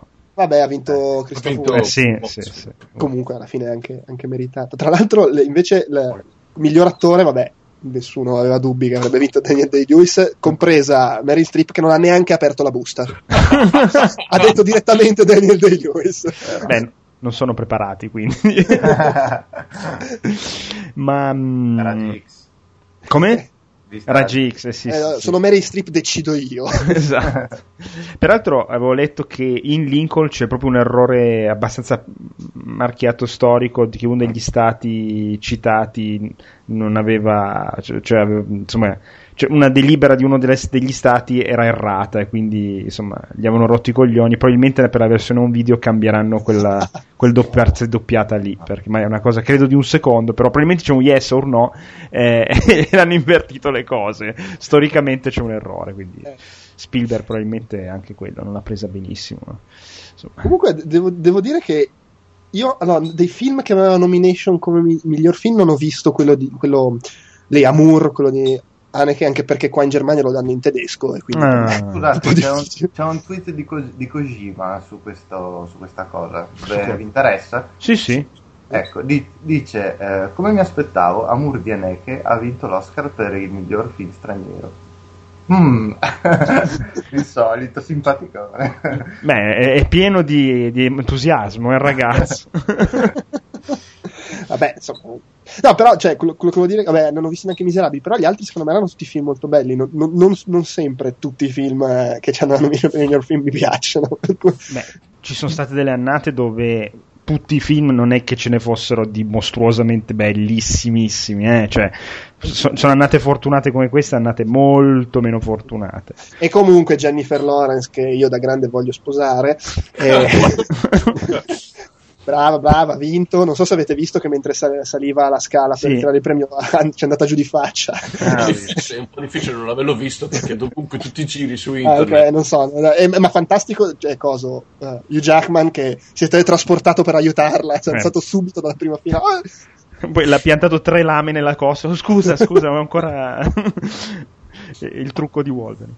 Però insomma dai, Quentin Tarantino, sceneggiatura, tutti hanno avuto il contentino. Comunque un bello spe- insomma, un, un, un bel premiazione agli Oscar. Io mi chiedo come, come Come? abbia fatto a vincere Brave la categoria dei... No, io perché il mio, Eh, il devi mio guardare la contributo- concorrenza. Eh, Esatto, esatto. il mio contributo a questa discussione, che è minimo ovviamente, io i film li vedo in noleggio dopo mesi e mesi che sono usciti. Però, puta caso, mi sono visto Brave l'altra sera e mi ha fatto schifo nel profondo. Cioè, no, Eh, fatto esa- schifo No, esagero perché si tratta di Pixar, sono dei, dei padri ovviamente. Se trattasse di DreamWorks avrei detto, ah, però caruccio. Però, trattandosi di Pixar mi aspettavo ben altro e quindi colpa mia, ci, ci mancherebbe altro. Mm. Però mi chiedo allora, questo Ralph Wreck, Wreck-It Ralph, yeah, facevano così schifo in No, confronto? s- secondo me è, la- è la- è abbastanza la stessa roba. Cioè, non. Allora, il, allora, il pro- il problema di Brave fondamentalmente è che non c'ha l'idea geniale che ti aspetti da, da- da Pixar. Assolutamente. È, è- quello, perché poi alla fine, voglio dire, i film Pixar sono l'idea geniale e, e- e una volta che ti hanno per mezz'ora fatto vedere un film della Madonna, ok, adesso ci sono quelli che si inseguono, c'è il cattivo, c'è, cioè, sono tutti così. È eh. più bello il corto, è più bello il corto La Luna. E- e- beh, Brave eh, gli manca l'idea geniale, anche se comunque a me ha preso per il culo perché l- ne- ne- nei trailer non, non si capiva minimamente che c'era sta cosa dell'orso. E, e, era il spaccatutto, sì, c'era l'idea geniale, che però è quella di Toy Story. Sì, però non può vincere un Oscar. A me è piaciuto molto, mi ha A me è divertito. abbastanza spaccato i maroni dopo che è finita l'idea. Cioè, è, la stessa progressione dei film Pixar, tipo, non so, bella l'idea, te la descrivo per mezz'ora, ok, adesso iniziamo col cartone animato normale per bambini che mi ha rotto le palle abbondantemente. Oh, a me non è dispiaciuto, però eh, non può vincere un Oscar affare del genere. Cioè, piuttosto senza vederlo, solo per la locandina lo darei a Frankie Winnie, quello di Tim Burton, cioè, perché è una roba, insomma, eh, spacca tutto. Piace anche a gente, cioè, sono stati furbi perché si sono tirati dietro sia la gente della mia età, della nostra età, perché comunque, oh, guarda c'è Sonic, guarda, eh, ma c'è anche Kubert, eh, ma c'è anche quell'altro, e poi i bambini, perché appunto, diceva Andrea, da metà film in poi è proprio il classico filmettino Sì, cartoni animati. Ma va bene, eh, cioè, Ma di fatti, però, però devo ho dire, visto solo quei due. E secondo me Brave è più bello. Punto. Cioè, La, la- la- la liquido così, fra quei due. comunque devo dire che chi ha, ha ge- ha, come dire, gestito la parte di- della scelta dei giochi da far vedere durante il Raspalca tutto ne capisce. perché sì, sì. anche Road Blaster, Dio boy, ma chi se lo ricorda più Road Blaster? Eppure c'è Road Blaster e anche tutti i titoli di coda sono spettacolari e poi la fine proprio l'ultimo, l'ultimo fotogramma è, è molto carino però sì il film è molto standard cioè non, non- non può neanche rivaleggiare con ro- cioè tipo ha l'idea di Monster Co anche più o meno no? però non c'è Non confronto me lo stai vendendo molto bene perché Monster Co. è un altro di quei film. Ah, per me è un capolavoro assoluto. Per, per- No. eh, per- per me Monster Co è la perfetta esemplificazione, come dicevo. L'idea è fichissima, però poi è un film dove c'è il, il mostro che scappa dalle porte. e- Ah, da- ok. da- passato alla mezz'ora in cui wow, ma che bello il mondo, i mostri, le cose, eh, ed, ed è bella. però poi alla fine... Io mi sto preoccupando per Pixar in questo È il momento. top. Ah, tanto adesso fanno Monster Co. Appunto. University come Academy. Così. Appunto, Sì, ma l'hai visto il trailer? L'hai E visto? poi fanno Finding Nemo 14. Ragazzi, ma cosa sta Vabbè, succedendo? comunque meglio il seguito di Monster Co. che quello di Cars, dai. Ma sai, però, invece tu, io ho- credo di aver speso in, in macchinine di Cars l'ira di Dio. Sì, anche mio figlio ha lo zainetto di Cars, ma cioè, Eh, ma no, Cars è merchandising, non è arte. Cars ha le macchinine che parlano e noi, io avrò visto Cars 2 negli ultimi sei mesi 4 milioni di volte, lo so a memoria. Ah, Cars 1 ormai credo di averlo stampato nel cervello, probabilmente No. Avessi un reset del cervello mi ricordo le battute di fine e basta. Qui però vi ricordo che Cars 2 è- credo sia l'unico film Pixar che non solo non ha vinto l'Oscar, non era neanche nominato. Sì, sì, sì, sì, sì, sì. Ma di fatti Cars 2 è, è orrendo come trama, eh. parliamo Però- invece di uno che ha vinto l'Oscar e strameritato, che era Paperman, che è Eh, Eh. bellissimo. Eh, Bello, sì, però erano belli anche gli altri, mi, mi sono visti un po' tutti su YouTube, a parte quello dei Simpson che era una Mannaggia, robetta. quanto sei professionale, Andrea, che ti sei visto tutti gli altri. Io mi sono visto Paperman, ovviamente. Eh, ma ero incuriosito, eh, ce, ce n'erano, sono molto carini, un Guarda, po' tutti. bisogna dire che quando ho visto Paperman, ovviamente su internet, ehm, ho visto come se, ehm, anche se, abbia- se abbiamo assistito appunto a tutti questi film, come diceva Andrea, che c'è eh, l'idea e poi c'è il film per bambini, in realtà sotto sotto questi hanno continuato a portare avanti delle idee che erano radicate proprio all'interno di Disney, dei classici, eccetera, e le hanno evolute di nascosto in un certo senso quando ti ritrovi di fronte a Paperman. Perché, sì. se- perché sembra disegnato, perché esprime le emozioni in una certa maniera, perché usa la telecamera in una certa maniera, perché eh, è, una- un corto che può essere molto profondo per un adulto, ma anche comprensibile da un bambino. Quindi veramente ho detto accidenti, peccato che non fanno un film così. Sì, tra l'altro Paperman è Disney, non è, non è Pixar. Esatto. Esatto. è Disney. Sì, Poi- sì. Però e, e- e si vede poi perché è tradi- Eh, si cioè, vede. come stile estetico è, è molto più tradizionale si Disney. vede, però ho letto che, che mi sembra che sto leggendo proprio adesso che comunque dovrebbe aver partecipato qualcuno dello studio. Ah, sì, ormai è tutto un magna magna. Perché... Infatti, insomma. adesso non, non conosco bene i nomi. Ad esempio, il produttore esecutivo è John Lasseter, quindi Sì, sì, sì. Beh, del resto ormai come vabbè, decide un po' lui. di tutto. da- Segnaliamo comunque anche che è- è- è per la credo settima volta nella storia c'è stato un pareggio, eh, anche se in una categoria che non interessa a nessuno. E- che è e- e le maschere del cinema, la categoria maschera del cinema. Sound editing, Ah, Skyfall e Zero Dark Thirty. eh, che... Ma- ma io pensavo fosse tipo una specie di giuria che non esce nessuno dalla stanza finché non hanno. non si sono sì, picchiati abbastanza. vo- da Vota decidere. ognuno per i fatti suoi. Sì. L'ex equo, il mitico ex equo. Sì, sì, sì.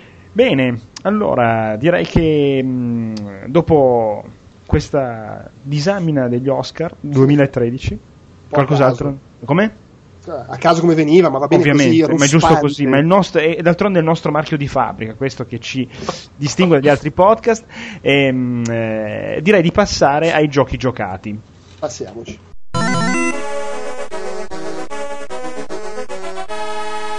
Prepare to qualify. Allora, Mario, parti, vai con il giochi giocato. Ma appunto io ho già dato un'anticipazione di... che avevo comprato, che ho comprato un gioco a prezzo pieno Oh. che ho dovuto chiudere, mettermi una mano davanti agli occhi, portare i miei usati, altrimenti veramente non, non ce la facevo. Comunque era da tanto che, che ero convinto proprio di prendere al lancio Metal Gear Rising. Mm, E, mm, è una produzione che forse qualcuno si aspettava più grossa di quello che era. Io fortunatamente posso averla presa molto bene perché mi sono ritrovato di fronte a eh, quello che mi aspettavo, con ovviamente alcune rimostranze, tra virgolette, da fare, eh, perché insomma sarà, sarà- saranno i soldi spesi, ma, ma comunque eh, sono, sono delle rimostranze da fare, nel senso, eh, anche se non volevi fare la mega produzione, forse eh, alc- alcune cose potevi un po' farle meglio. E questo perché non sono fatte meglio? Perché il gioco non è diretto né da un Hideki Kamiya né tantomeno da, da un Shinji Mikami. Eh, Kojima fa le, le- che fa? il creative producer quindi insomma sì è creativo però insomma più che altro un produttore e ha avuto la genialata come sappiamo di, ehm, di, eh, affidare ai Platinum lo sviluppo del gioco quando i suoi erano un po' persi, ecco, e praticamente erano un po' persi in questo senso. Eh, sì, ehm, sappiamo che Raiden deve tagliare le cose, ma, ecco, ma eh, dopo non sappiamo bene perché. Ecco. allora, praticamente, eh, che cosa è successo? C'è un bellissimo video, tra l'altro, su internet della cosa che mi aveva gasato non poco, dove viene intervistato Camilla dice: Ma eh, così mi ha contattato, io credevo fosse uno scherzo, ma la concorrenza Konami che ci contatta, cos'è sta roba? Ecco, e praticamente poi invece è andato in porto e lui insomma, parlavano i Platinum gasati, faremo vedere al mondo che i giapponesi fanno fare i giochi fighi, quindi cioè, effettivamente il video e eh, a livello di eh, gioco in sé, di action, eh, di quello che presenta, beh, se uno è affascinato dai, dal design che ci aveva proposto Yoshi Shinkawa, quindi il famoso artista che, che ha disegnato il Metal Gear Ray, ma sì, insomma un po' tutto, del, eh, della serie di Metal Gear, eh, è già bellissimo. Solo vedere i modelli poligonali che ci sono sullo schermo. E poi c'è tutto questo discorso di eh, andare in giro con Raiden che effettivamente può tagliare le cose, che non ha senso molto a dire la verità, però è, è, era, è, da tantissimo che non mi ritrovavo davanti a un gioco in cui mi, mi cioè a proprio schermo vuoto, senza nemici, eh, vedo una palma, salto, taglio e questa palma proprio si taglia in diagonale, la Gemon e cade. È incredibile il divertimento, il senso di energia che si prova durante i combattimenti in un gioco che va assolutamente giocato a livello hard per chi, per chi lo compra al lancio è un po' assurdo, cioè giocarlo a livello normal quando si sa purtroppo, io non sono d'accordo, mm? che eh, va rigiocato tipo due o anche tre volte esattamente come DMC Devil May Cry che al momento insomma aspetto di giocare prima o poi magari e so che giochi a livello hard ma la stessa cosa anche Bayonetta poi c'è un altro livello più difficile poi c'è un altro ancora livello palle, però. non tutti hanno il tempo di poterlo fare eh. comunque io posso confermare che, che purtroppo la, sto parlando dei lati negativi soprattutto la eh, ciccia, la cosa bella proprio a livello visivo estetico la si prova nella prima ora e mezza mm.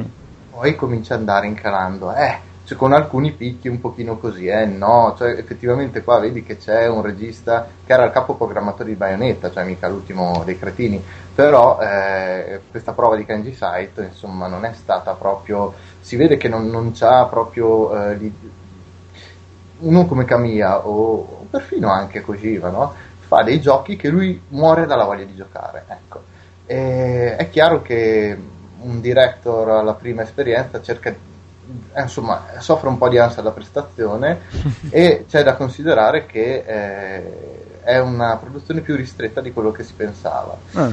Eh, sicuramente, sicuramente. E credo anzi che abbiano fatto un bel colpo. Non so quanto avranno speso per Metal Gear Rising, ma non, non credo che abbiano eh, speso queste cifre enormi. Hanno fatto questa bella meccanica di gioco che su più livelli funziona bene, eh, nel senso che tu eh, ho letto anche gli articoli di, di GN Italia, che tra l'altro ho prestato parecchio, e, ehm, tu poi praticamente hanno risolto così la meccanica del taglio platinum, la puoi fare eh, con lo stick analogico destro solo quando hai delle energie piene e questa spadata insomma a rallenti puoi, ha un raggio insomma molto limitato, no? mm-hmm. quindi va fatta in certi momenti e eh, hanno introdotto questa meccanica del Zandatsu in cui tu puoi ricaricarti completa- quasi completamente, a volte o anche completamente, tutte le energie se tu pigli il punto esatto, un quadratino rosa che... Subo.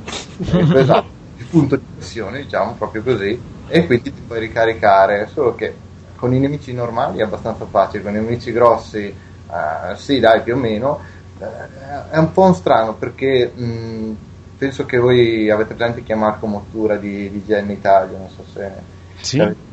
Comunque lui è stato molto bravo a scrivere la recensione e ha un senso di spesamento, come dire, ma non è un capolavoro, però non riesco a vederlo male questo gioco, perché effettivamente il bello di Metal Gear Rising, e per fortuna sono rimasto soddisfatto, è proprio il gioco che, che ti entra a livello fisico proprio nel, nelle mani, nei polpastrelli, cioè tu arrivi a un livello intuitivo, anche la parata è stata molto criticata perché è una specie di parry, non dico la Street Fighter 3, però eh, devi essere un po', devi avere dei riflessi un po' pronti che si fa con lo stick verso il nemico e il tasto di attacco. Se un nemico ti fa quattro attacchi, tu devi parare quattro volte. Mhm. Vabbè, è tecnico, insomma. Non, niente- no, non è niente male, esatto. Mm, mm, mm. E quindi ti dà anche una soddisfazione. C'è un ultimo punto negativo del gioco che voglio sottolineare e poi brevemente concludo, che è, è il fatto che la difficoltà, anche ad hard, è regolata da un elemento stupido, secondo me. Cioè ci sono delle, eh, dei pronto soccorso, ecco, dei, dei curativi. Mm. No, che tu puoi prendere e ce ne sono al massimo 5, cioè se tu ne prendi 6 ovviamente ne hai massimo 5. Se tu riesci a tenerteli e affronti un boss con 5 curativi, il boss sarà una cavolata. Se fai, tra virgolette, lo sbaglio di arrivare lì con 0 curativi, allora sono mazzate. Cioè, ti può, secondo te, la difficoltà si può basare su una cosa del genere? È, è- molto giapponese questa cosa, eh, insomma. se guardi Bayonetta eh, oppure cose così, sì, potevi comprarti il curativo, poi lo usavi, poi la valutazione si incideva anche in base a quanti curativi o risuscitamente avevi usato, mentre qua puoi rifare la missione quante volte vuoi, non incide assolutamente sul Mm. Punteggio e cose così. Incide sulle tue palle, diventano sempre più grosse. Io avrei prodotto delle cose tipo tagli una roccia, ok, allora almeno fammi un calcio dove io posso spedire la roccia, i pezzi di roccia al nemico, perché veramente quello che puoi tagliare sullo schermo spesso è inutile, è esaltante, assolutamente, veramente, perché a volte puoi tagliare veramente dei pilastri e in certi momenti serve fai cadere dei nemici, eccetera, ma, ma veramente è un po' strano perché dovevano sfruttare un po' di più la cosa, ecco, tutto qua però è un gioco che, che se qualcuno avesse all'ascolto ha degli interessi di giocare ovviamente vi dico non spendete questi soldi proprio per chi come me va a colpo sicuro e ripeto non compro un gioco dai tempi di Godent quindi mi anche mi sento coerente cioè tra Duty e Platinum eh, perché io veramente mi trovo a giocare questi giochi che sono talmente energetici e per me è una goduria. Però attenzione che eh, è un po' più ristretto di quello che Che, sem- che che ci si aspettava. Bene, bene, comunque eh, io ho provato il demo e mi era piaciucchiato, però non è proprio il mio genere, purtroppo io titoli Platinum faccio tanta tanta fatica, sono troppo devi essere troppo tecnico per quelle per goderti. ma anche molto intuitivo secondo me eh. cioè è quello il bello Sì. Sì, però boh, non lo so, ma, ma boh, troppo complicato. Paolo, dici qualcosa tu. Allora, io l'altro giorno mi è arrivata l'ultima copia di Edge, Sì? e cosa che non faccio mai, mi è punta vaghezza di eh, leggermi qualche recensione, perché non lo faccio mai, perché so già che di solito ogni tanto non li gioco, per l'ultima ora. E eh, sono contento di averlo fatto perché Edge nell'ultimo numero ha recensito eh, questa avventura grafica chiamata Kentucky Route Zero, o Route Zero se siete americani, e eh, nell'arco di individuare mezzo screenshot io ero già eh, online a eh, dare i, i miei soldi in stile eh, Futurama Shut up. Take on. Shut up, shut up and take my money Um, perché effettivamente ave- questa lettura grafica mm, la cosa che eh, personalmente funzionava eh, sull'immediato è lo stile grafico che per descriverlo diciamo qui magari poi eh, mi faccio aiutare da Andrea per come la vedo io è una specie di un Another World con un paio di risoluzioni maggiori Eh, un- un- Eh, dai, molto World era più d'azione, però. no ma lo stile grafico Ah, ok, sì. Scusa, posso fare una domandina veloce a Paolo su questa cosa Sì. dello stile grafico? Io ho visto uno screen che faceva vedere una stazione di benzina, no? esatto Ecco, La prima detto, schermata. e ho detto, ma cavolo, a me ricorda Killer 7. o sono scemo Sì, io? no, no, no, no, no, Sì. assolutamente no. Cioè, ha Eh. molto. È quello- quella specie di. Il Killer 7 era il shading. Non è? Sì. Era in Eh, Più o meno, sì. Era una via Sì. di mezzo. È uno stile grafico molto particolare, ma la cosa anche che non ti aspetti è che c'è una, reg- una regia dietro, che da uno screenshot statico ovviamente non te ne accorgi, ma è una cosa piacevolissima il primo impatto di questa regia, perché non è statico per nulla, ma è, è 3D e lo sfrutta bene il fatto che sia 3D, sia orizzontalmente che verticalmente. Quindi graficamente di- e da un punto di vista dell'atmosfera è una, una- una piacevole sorpresa dietro l'altra, è una cosa che appunto non si evince dallo screenshot. È un'avventura cortissima, per questo che sono riuscito a finirla. È il primo atto di 5, dura un'oretta, un, un po' di più se, se avete tempo di esplorarvelo e ve lo consiglio. Eh, oggettivamente la prima co- il primo impatto è appunto lo stile grafico, ehm, un'avventura mh, punta e clicca molto basilare, mh, avrò risolto uno o massimo due puzzle in tutto in due enigma in tutta in- nel corso di un'ora ma anche perché non è quello il punto. Uh, al di là dello stile grafico, anche da un'interfaccia uh, minimale, minimalista, che fa un po' vi- vib- ve lo ricordate Vib Ribbon, quei, quei wireframe? Sì, sì, sì, eh, la, la, l'interfaccia è un po' un tipo wireframe. Anche lì, inaspettato ma funzionale uh, a manetta. Ehm, ma la cosa che attrae ancora di più, oltre al primo impatto, è la scrittura Mm. Qui stiamo parlando, siamo di fronte a. Uh, poi magari mi dovrò mangiare il cappello se i prossimi atti saranno, scritti, saranno scritti da cani. Ma per quanto riguarda il livello di scrittura, e non è uno livello di scrittura tipo pretenzioso in stile braid, Uh, che ti leggi questi piccoli, um, piccoli, scorci di cose possono significare qualcosa o no ed è insomma voglio bene a Jonathan Blow ma è, è pretenzioso lo stile di Braid questo non è il stile pretenzioso questo è scritto bene cioè ti sembra di leggere una, un racconto um, e um, al di là del fatto che comunque eh, la storia può andare a qualsiasi parte perché effettivamente te se viene introdotto a questo personaggio sta, come dicevi te Mario la, tra l'altro quella che hai visto te è la prima schermata del gioco stai guidando sto camion e devi cercare di fare una consegna a questa fantomatica uh, autostrada Route Zero. Uh, ti fermi a questo benzinaio per chiedere informazioni su come raggiungerla. Ma e lì soltanto un pretesto ma già dalle prime battute ti accorgi di un livello di scrittura effettivamente superiore almeno se sa l'inglese ovviamente. Um, ma la cosa se no non lo capisce. Se non lo capisce finché non lo localizzeranno. e non vorrei essere il localizzatore perché è uno stile veramente eh, particolare e che va Um, è, è fa- cioè, ve ne farete un'idea anche da, da qualche screenshot. È, è scritto come, come, se fosse un racconto, la cosa meno videoludica a cui posso pensare. Ma c'è un fattore videoludico in quanto è una cosa che qui, vabbè, Andrea mi spara perché lui è sicuramente l'esperto, ma io non me l'aspettavo e non, non mi ricordo altre avventure grafiche che l'abbia fatto. Te te la scrivi un po' da solo questa storia. Uh, fate conto, ci sono dei, delle conversazioni fra due personaggi in cui te non scegli la risposta di un solo personaggio, ma scegli la risposta di tutti e due. Eh. E quindi ti, è un po' scegli la tua avventura, ma uh, alla quinta potenza. Uh, ed è una piacevole sorpresa per, anche per il fatto che è scritto così bene. Quindi questi personaggi che sono comunque avvolti nel mistero uh, e anche alla fine del, del primo atto non, non risolto ancora nulla. Eh, mm, eh beh, lo spero. Eh, certo, ma comunque finisce, tra l'altro non finisce alla, alla, cazzo di cane, ma finisce con un bel cliffhanger che davvero invoglia a scaricarti l'atto 2 che non è ancora disponibile. Uh, ma comunque è, eh, per me è, stato, è stata una, una rivelazione. Una rivelazione perché non me l'aspettavo, mi aspettavo qualcosa di stiloso da un punto di vista grafico e l'ho ottenuto molto di più di quello che mi aspettavo per le scelte di regia, che non vi sto neanche a spoilerare perché secondo me è, è un bellissimo impatto quando ve ne accorgerete, ma soprattutto anche perché il livello di scrittura andava a pari passo, non è scritto da un bimbo minchia, uh, non è scritto da una persona troppo pretenziosa che pensa, non è scritto da un Stephen King che che è self-indulgent e, e, continua a scrivere.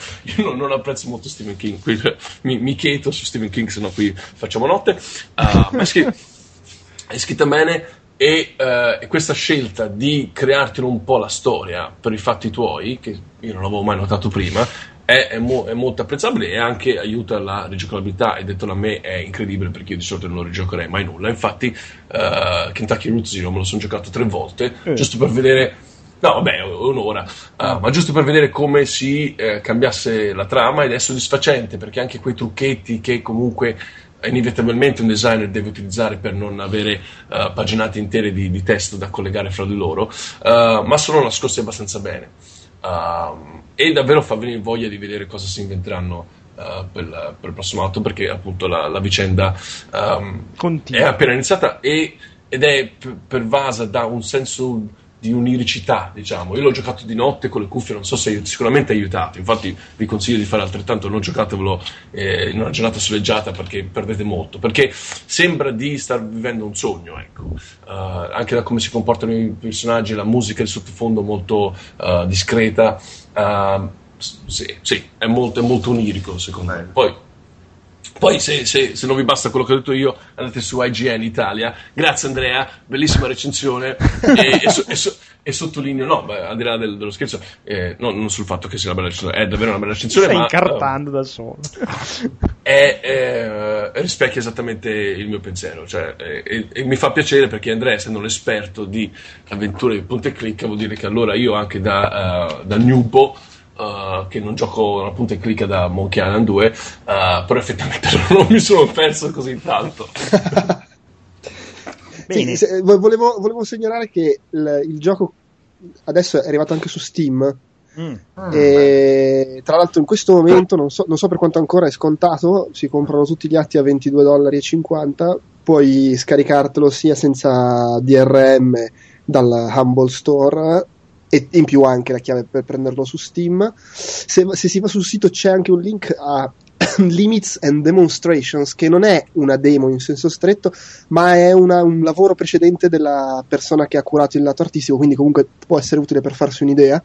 Sì, poi e... si ricollega alla trama comunque. Eh sì, e comunque si ricollega. I personaggi vengono introdotti direttamente. E poi è gratis, ragazzi. no, infatti è gratis. No, e poi una cosa importante: eh, non si può più comprare solo il primo atto come era all'inizio. Mm eh, all'inizio potevi, spe- potevi, comprarti il primo atto, eh, cosa che, se ti compravi il primo atto e poi tutta la serie comunque risparmiavi eh, rispetto a comprarli uno per volta.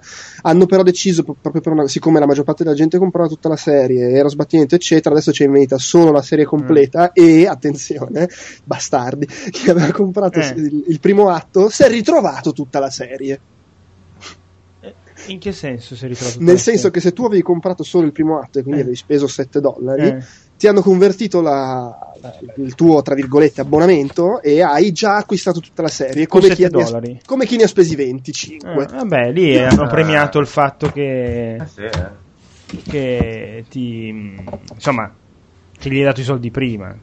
Eh, Beh, sì, hanno premiato chi ne aveva dati di meno, però. Sì, eh, lo so, ho capito, però effettivamente è un po' una cazzata. Però quello che ho capito era veramente poca gente ad aver comprato eh. sul primo atto e quindi ho detto, vabbè, visto che vogliamo fare questo passaggio alla serie completa per comodità nostra. Cavolo, peccato, era tentata, accidenti, vabbè. Probabilmente gli si incar- insomma, gli, gli, rendeva difficile la cosa, ho detto sì, probabilmente. Sì, ma immagino sia comunque uno sbattimento dover per, que- per... Per, quattro, per quattro persone, poi insomma. E invece, Andrea, dici tu cosa stai giocando? Io sto giocando Max Payne 3. Un, uno, un gioco uscito l'altro ieri, proprio. Esatto. Ce l'avevo qua su PC. Eh. Ti sta eh, piacendo? Ah, sì, sono. Uh, credo al. Sto facendo il, l'ottavo capitolo, se non sbaglio. Mm. Quindi sono subito dopo metà perché sono 14. Cioè, una roba, una situazione del genere, subito dopo metà. Io mi ero fermato poco dopo di lì perché poi si sparava troppo e mi ero rotto le palle. Io, allora, io mi, mi, sto divertendo. Allora, è, praticamente è Tony Scott il videogioco. eh, sì, sì. Eh, c'è quello stile lì del, del Tony Scott mm, di, di, di, Domino e di Man on Fire con le scritte che appaiono, la, lo split sì. screen. Certe eh? volte era fin troppo, certe volte è fin troppo. Sì, eh, sì, però alla fine a me diverte e, e, e, poi ci sono tutti gli effetti visivi perché lui è stonato e piglia le pillole, è alcolista e via dicendo. Eh, mi sembra fatto molto bene a livello di regia, storia molto rock, rockstar, più comunque l'eredità di, di, di Remedy e ovviamente a livello sì, cinematografico è figo. Perché, e, mi, mi, ci sto abbastanza divertendo. Trovo che la, la, le coperture, anche se, se non sempre fun- sono impeccabili, mm. a volte ti incastri un po' così, però si inseriscono nel, nella meccanica di Max Payne del rallenti meglio di quanto pensassi. Mi diverto a stare in copertura, l- poi attacco il, il rallenti, mi tuffo, esco fuori, vengono fuori cose divertenti. Soprattutto mi piace molto come sono strutturate le tra virgolette arene perché pur essendo molto comunque lineare guidato sì, però, sono... una...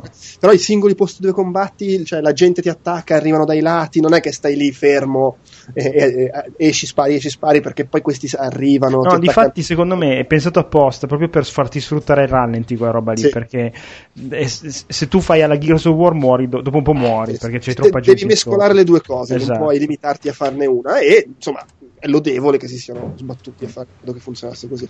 Non so, io mi sto divertendo. Uh, mi sembra un po' troppo lungo per quelli che sono i miei gusti, sì, sì. però fino adesso non mi sono annoiato. Per cui.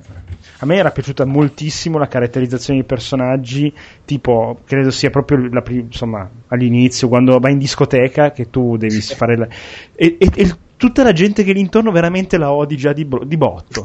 cioè, tu entri in questa discoteca mezzo che. Insomma ti, hai voglia di berti un whisky, e lì l'altro che ti viene a rompere i coglioni. Ah, ciao amico, eh, ma cosa vuoi da me? Ma vai a ballare, ma vattene. Eh, poi l'ambientazione è bella. L- l- l- il capitolo che ho appena fatto, quello ambientato nelle favelas, è molto evocativo comunque. Com'è. Sì, sì, sì, no, no. È, secondo me L'unica- gente che si affaccia alla finestra e chiude, quelli che scappano. Cioè, No, no, gran- Forse mi è sfuggito, giochi su PC? Sì, sto giocando su PC. Mhm. Per No. cui magari lo sto anche, me lo sto anche godendo, anzi sicuramente me lo sto godendo a livello estetico nella migliore maniera possibile. Io secondo me quel dife- il dif- l'unico difetto è che è troppo lungo per quanto si spara, cioè dovevano farlo durare un po' di meno e allora aveva a me ha annoiato proprio perché sparando così tanto dopo un po' Eh, pe- penso dipendono piace- anche da quanto ti piace quel tipo di... a me Eh, piace.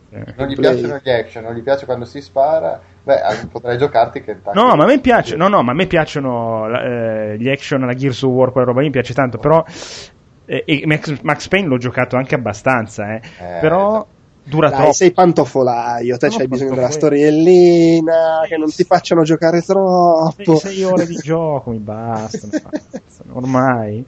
No, Eh, però de- dico, io non sono assolutamente il teocrazia, il, il- il teorico super esperto di sparatutto, per cui sicuramente se, mi- se- se parlo con uno che, che mi fa la- la- l'analisi della singola meccanica raffinata, eh, non, non- non- non ho l'esperienza per... eh, però devo dire, nella mia esperienza, secondo me è, è fatto bene, mi, mi diverto a giocare, mi diverto a sparare, che purtroppo non è scontato con gli sparatutto moderni. Eh, soprattutto quando ammazzi il tipo che puoi sparargli a rallenti ancora quei due o tre colpi con la telecamera dietro di lui, veramente una carneficina. Pum, pum. Ah, ecco, e poi lo trovo impegnativo, Eh devo sì, è dire. difficile, è difficile. Lo trovo impegnativo proprio per quel discorso che eh, ti costringe a giocare davvero, a, a stare attento a questi che ti girano intorno. Non è Gears of War che dal- nel, nel 2 Esatto. e nel 3 puoi stare fermo e sparare Esatto. a caso. Esattamente. Eh sì. E invece io mi sono comprato finalmente il seguito di, eh, di 999, ovvero 9 Persons, 9 Doors e 9 Hours, mischiati. E, questo qua si chiama Virtus Last Reward e praticamente è molto lo stesso gioco, ovvero una visual novel dove c'è tantissimo da leggere. L'ho comprato su PlayStation Vita, ma credo che adesso sia uscito anche su 3DS. E c'è tantissimo da leggere. Ogni tanto ci sono dei puzzle da risolvere per uscire da, de- da delle stanze dove si è chiusi dentro. no?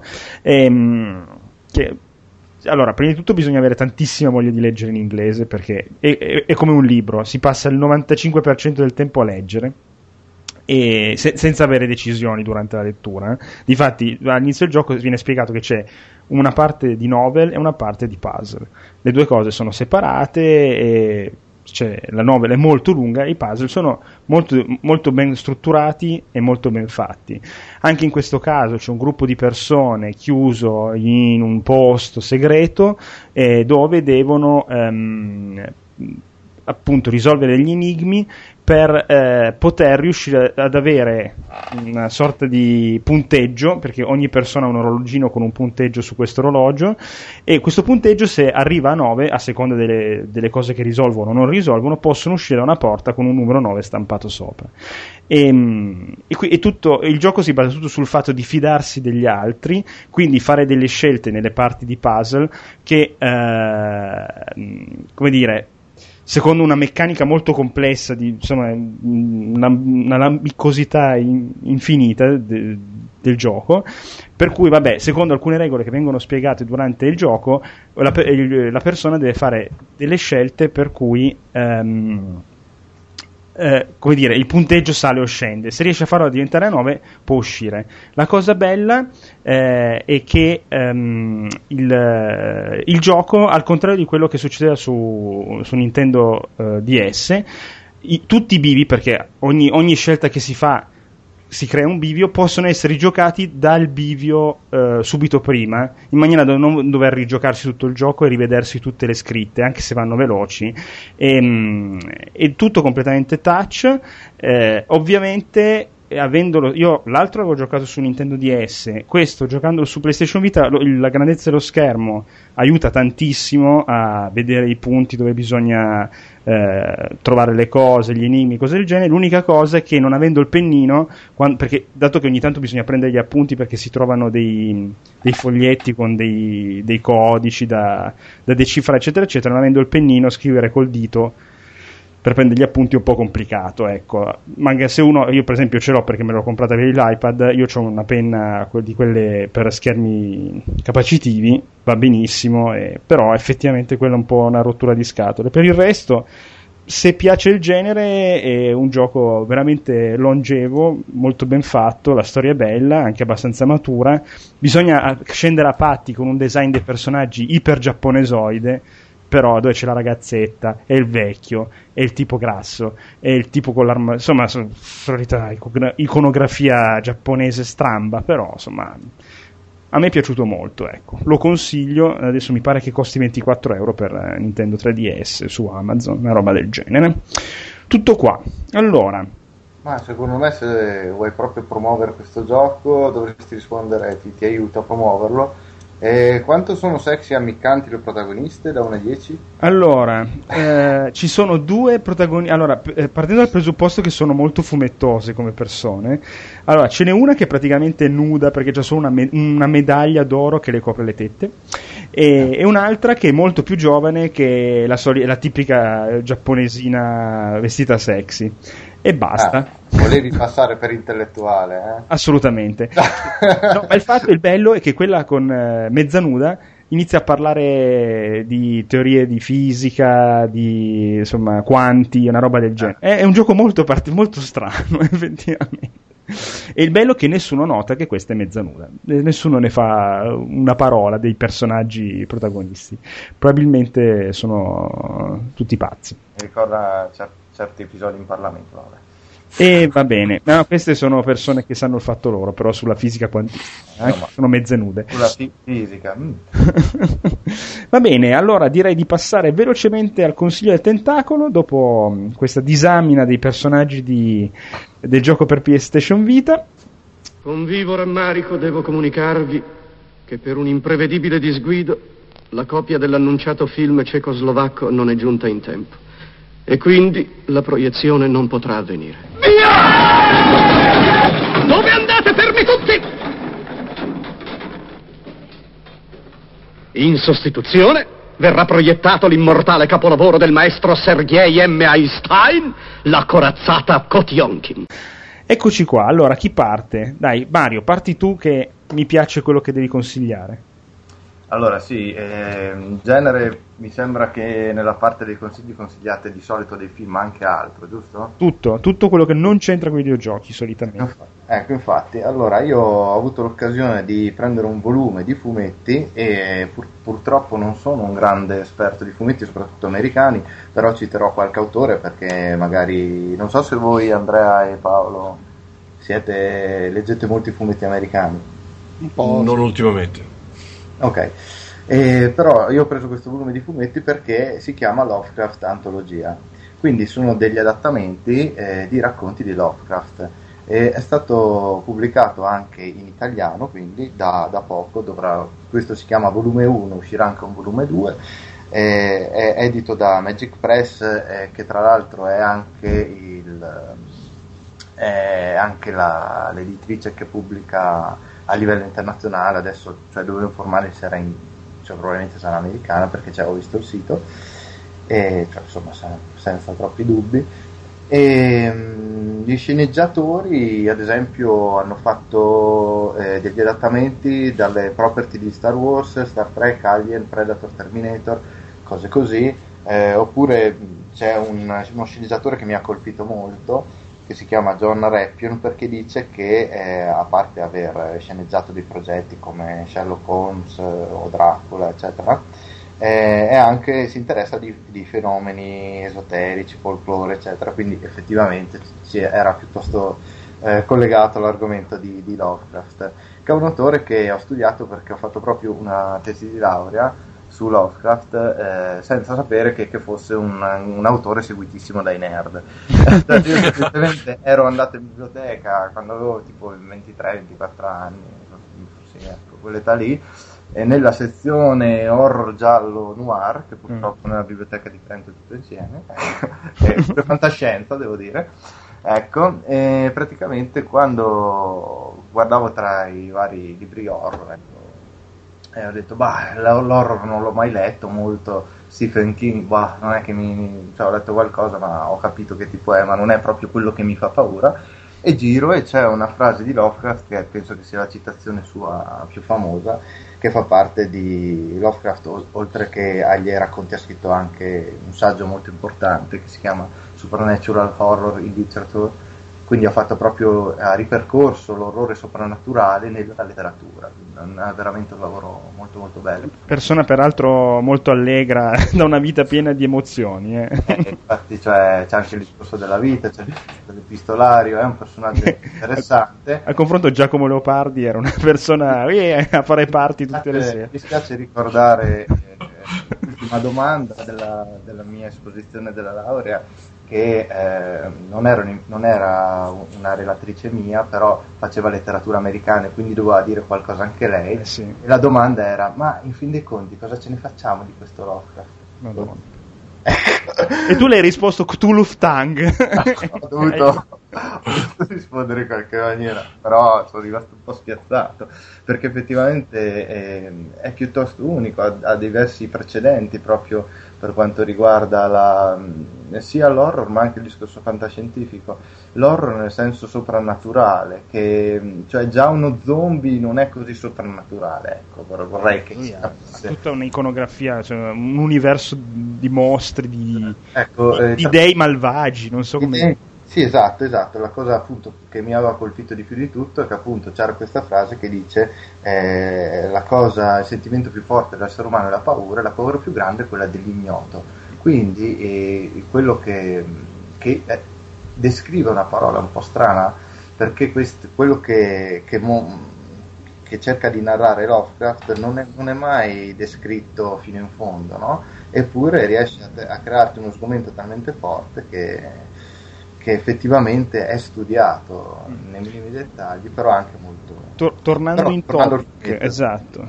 Tornando fumetto, Poi ti faccio una domanda finale sul tuo intervento. sono 1, 2, 3, 4, 5, 6, 7 racconti su 100 pagine vendute tutte a colori a un prezzo bah, non troppo popolare perché sono 15 euro, però Vabbè, considerando dai. che la carta è tutta a colori ho detto l'ho voluto comprare. Io lo consiglio, lo consiglio perché ha delle illustrazioni veramente belle di stili diversi ovviamente per ogni fumetto. Eh, si passa ehm, a un disegno spigoloso quasi cubista in, un cer- in una ehm, per quanto riguarda l'abittatore del buio ci sono degli adattamenti con disegni più tra virgolette normali ma molto belli e sono eh, riservati ai racconti più importanti di Lovecraft come il richiamo di Cthulhu oppure ehm, molto famoso la, la maschera di Innsmouth no? Eh Ecco, da, da cui è stato tratto anche la prima parte del gioco di The Call of Cthulhu era Sì. praticamente identica ed era una figata quel gioco, gran figata. e devo dire che anche l'immaginario di Lovecraft è stato un po' tra virgolette manipolato da, da- proprio da questo gioco di ruolo che all'in- all'inizio era cartaceo di, di Call of Cthulhu quindi diciamo che l'immagine nerd di Lovecraft non è proprio quella vera di Lovecraft quindi andrebbe, io lo consiglio, di, di- consiglio proprio di approfondire questo autore perché ehm, è veramente riesce a toccare insomma, certe corde dell'animo che, che non è insomma non finisce tutto lì nelle divinità aliene eccetera. Quindi ecco eh, veramente narrati in una maniera eh, dove ci sono tantissime didascalie che riportano pari pari le parole di Lovecraft. Certo. Sembra una cosa scontata, no? come dire, beh, allora era facile, però è, ve- è bello vedere degli adattamenti di racconti eh, fatti in questa maniera e spero proprio che appunto la seconda edizione esca presto perché mi ha, mi ha proprio convinto, l'ho letto tutto di un fiato in un'ora, sono rimasto molto soddisfatto. Ti faccio solo una domanda per chiudere. Da, 1 a 10, da 0 a 10, quanto ti ha fatto girare i coglioni che hanno t- cancellato le montagne della follia di Guglielmo Eh. del Toro? Eh, hai ragione, andava proprio citata questa cosa. Beh, da da 0 a dire- 10, dai, vai. quanto lo- Eh, Guarda, devo dirti 8, dai. Eh. Ma 8 perché, perché io vorrei vedere altri adattamenti di, di altri racconti. E in particolare Le montagne della follia ha quasi gettato nella depressione Lovecraft che già appunto non era molto allegro di suo.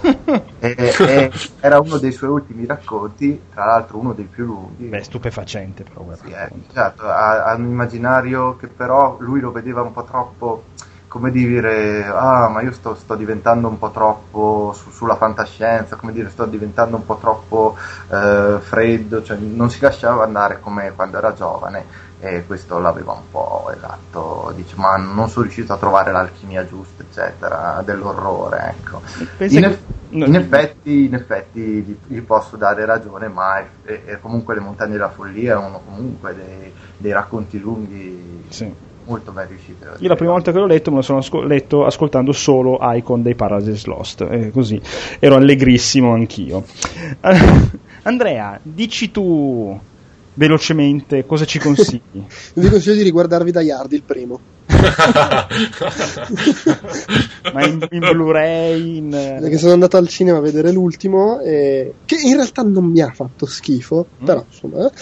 E dopodiché mi sono comprato il, il cofanetto in Blu-ray degli altri, mi sono rivisto il primo ed è un film. Secondo- e- e- me- mentre molti film da- d'azione, soprattutto degli anni 80, invecchiano male, secondo, questo qua non lo vedevo da tanti anni, è un film secondo me invecchiato benissimo, ancora appassionante per come è messa in scena l'azione, che non è una cosa scontata perché siamo abituati a un'azione di tipo diverso. E bello, scritto benissimo, eh, divertente, il cattivo è un fantastico.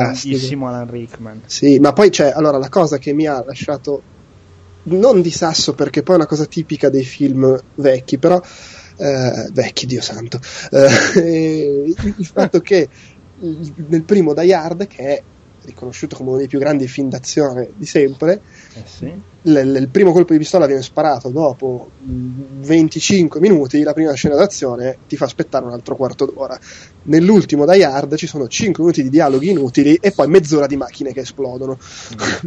che va- può anche andare bene, però ti fa un attimo la differenza aver avuto quella mezz'ora in cui ti, ti- ti- ti ha spiegato chi è John McClane, ti ha dato un cattivo veramente carismatico. Ti ha dato l'idiota dell'ufficio da, da Sì, sacrificare. Poi c'ha le, ingenuità del film anni 80, l- l- l'FBI che arriva e sono dei rincoglioniti, non si può più vedere. Però Sì, è, proprio, è proprio un film, è un film fantastico. Tra l'altro, l'altra sera mi sono rivisto invece Caccia Ottobre Rosso. Mm. sto guardando tutti i film, eh, i classici di John McTiernan, che sono uno più bello dell'altro. Adesso mi manca Predator e, e il terzo Die Hard, e sono a posto. Sa Ma- che apprezzerei ancora di più la fine di Max Payne 3. Perché Eh, vanno a eh, Nagatomi. no, beh, co- comunque c'è, c'è- c'è grande, eh, come si dice, difformità di opinioni sull'ultimo Die Hard. Secondo me non è un brutto film d'azione, è un po' un pessimo Die Hard.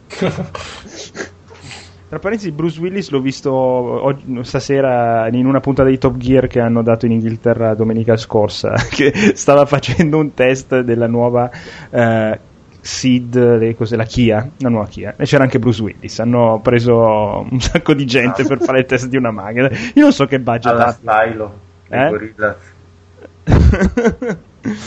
e, e cosa volevo chiederti? No, mi è venuta in mente una cosa, Andrea, eh, su Die Hard, ma non me la ricordo, quindi eh, amen. Porca miseria, che testa. Ah, niente, vabbè. Niente? Comunque me lo rivedrò volentieri. Ah, no, no, ecco cosa. Quando hai detto del cofanetto, Sì. in Italia invece, non mi ricordo, io mi, ricordo, mi pare quello DVD, non so se poi sono cambiati i- gli accordi, ma nel cofanetto di Die Hard non c'è Die Hard 3, quello con ehm, come si chiama? Quello con Eh, Samuel L. Jackson. Per E- motivi e di, di- distribuzione. Di, di John McTiernan. Duri a morire. È duri a morire, esatto. Eh, perché mi pare fosse distribuito da Cecchi Gori Group, Sì, qualcosa del sì, in genere. Italia era Cecchi Sì, Gori. ma la cosa bella è che se tu guardi sulla foto dietro del cofanetto c'è una- un, un fotogramma con Samuel. Jackson. Eh, La- eh, hanno usato la confezione di, Addio, di quelle- Eh, Scusate, è il vostro Die Hard preferito o no? Il primo. No, il per me il primo, No, però, il, però il terzo è, Eh, è paragonabile. eh, è No, sai- che se lo vedi in tv lo guardi. Sai cos'è il terzo che ha secondo me? È molto- sono i due miei preferiti, ma il terzo ha il fatto che è esattamente la trama del primo, con in più eh, Samuel L. Jackson. Vabbè, c'è il, il fratello. Eh sì, no, ma anche proprio tutta la trama, cioè, nel senso. eh, e per quello, quando l'ho visto la prima volta ho detto, beh, figo, eh, però è proprio uguale al primo come trama, che poi non è vero, però mi ha fatto quell'impressione. Il primo poi per me era proprio una novità assoluta, cioè una figata pazzesca. Ma fra l'altro, non so se, se lo sapete, eh, c- credo sia successo tipo per ogni singolo episodio della serie, ma su questo posso sbagliarmi. So per certo però che il primo Die Hard era stato scritto per essere il seguito di Commando. No. Poi, poi hanno cambiato e hanno fatto questa. E il terzo Die Hard doveva essere un nuovo arma letale. E poi invece hanno fatto. Effettivamente. Cioè, cioè, Potrebbero fare un coppia, crossover sta, sì. Die Hard contro Arma Letale. Secondo me vincerebbe al botteghino.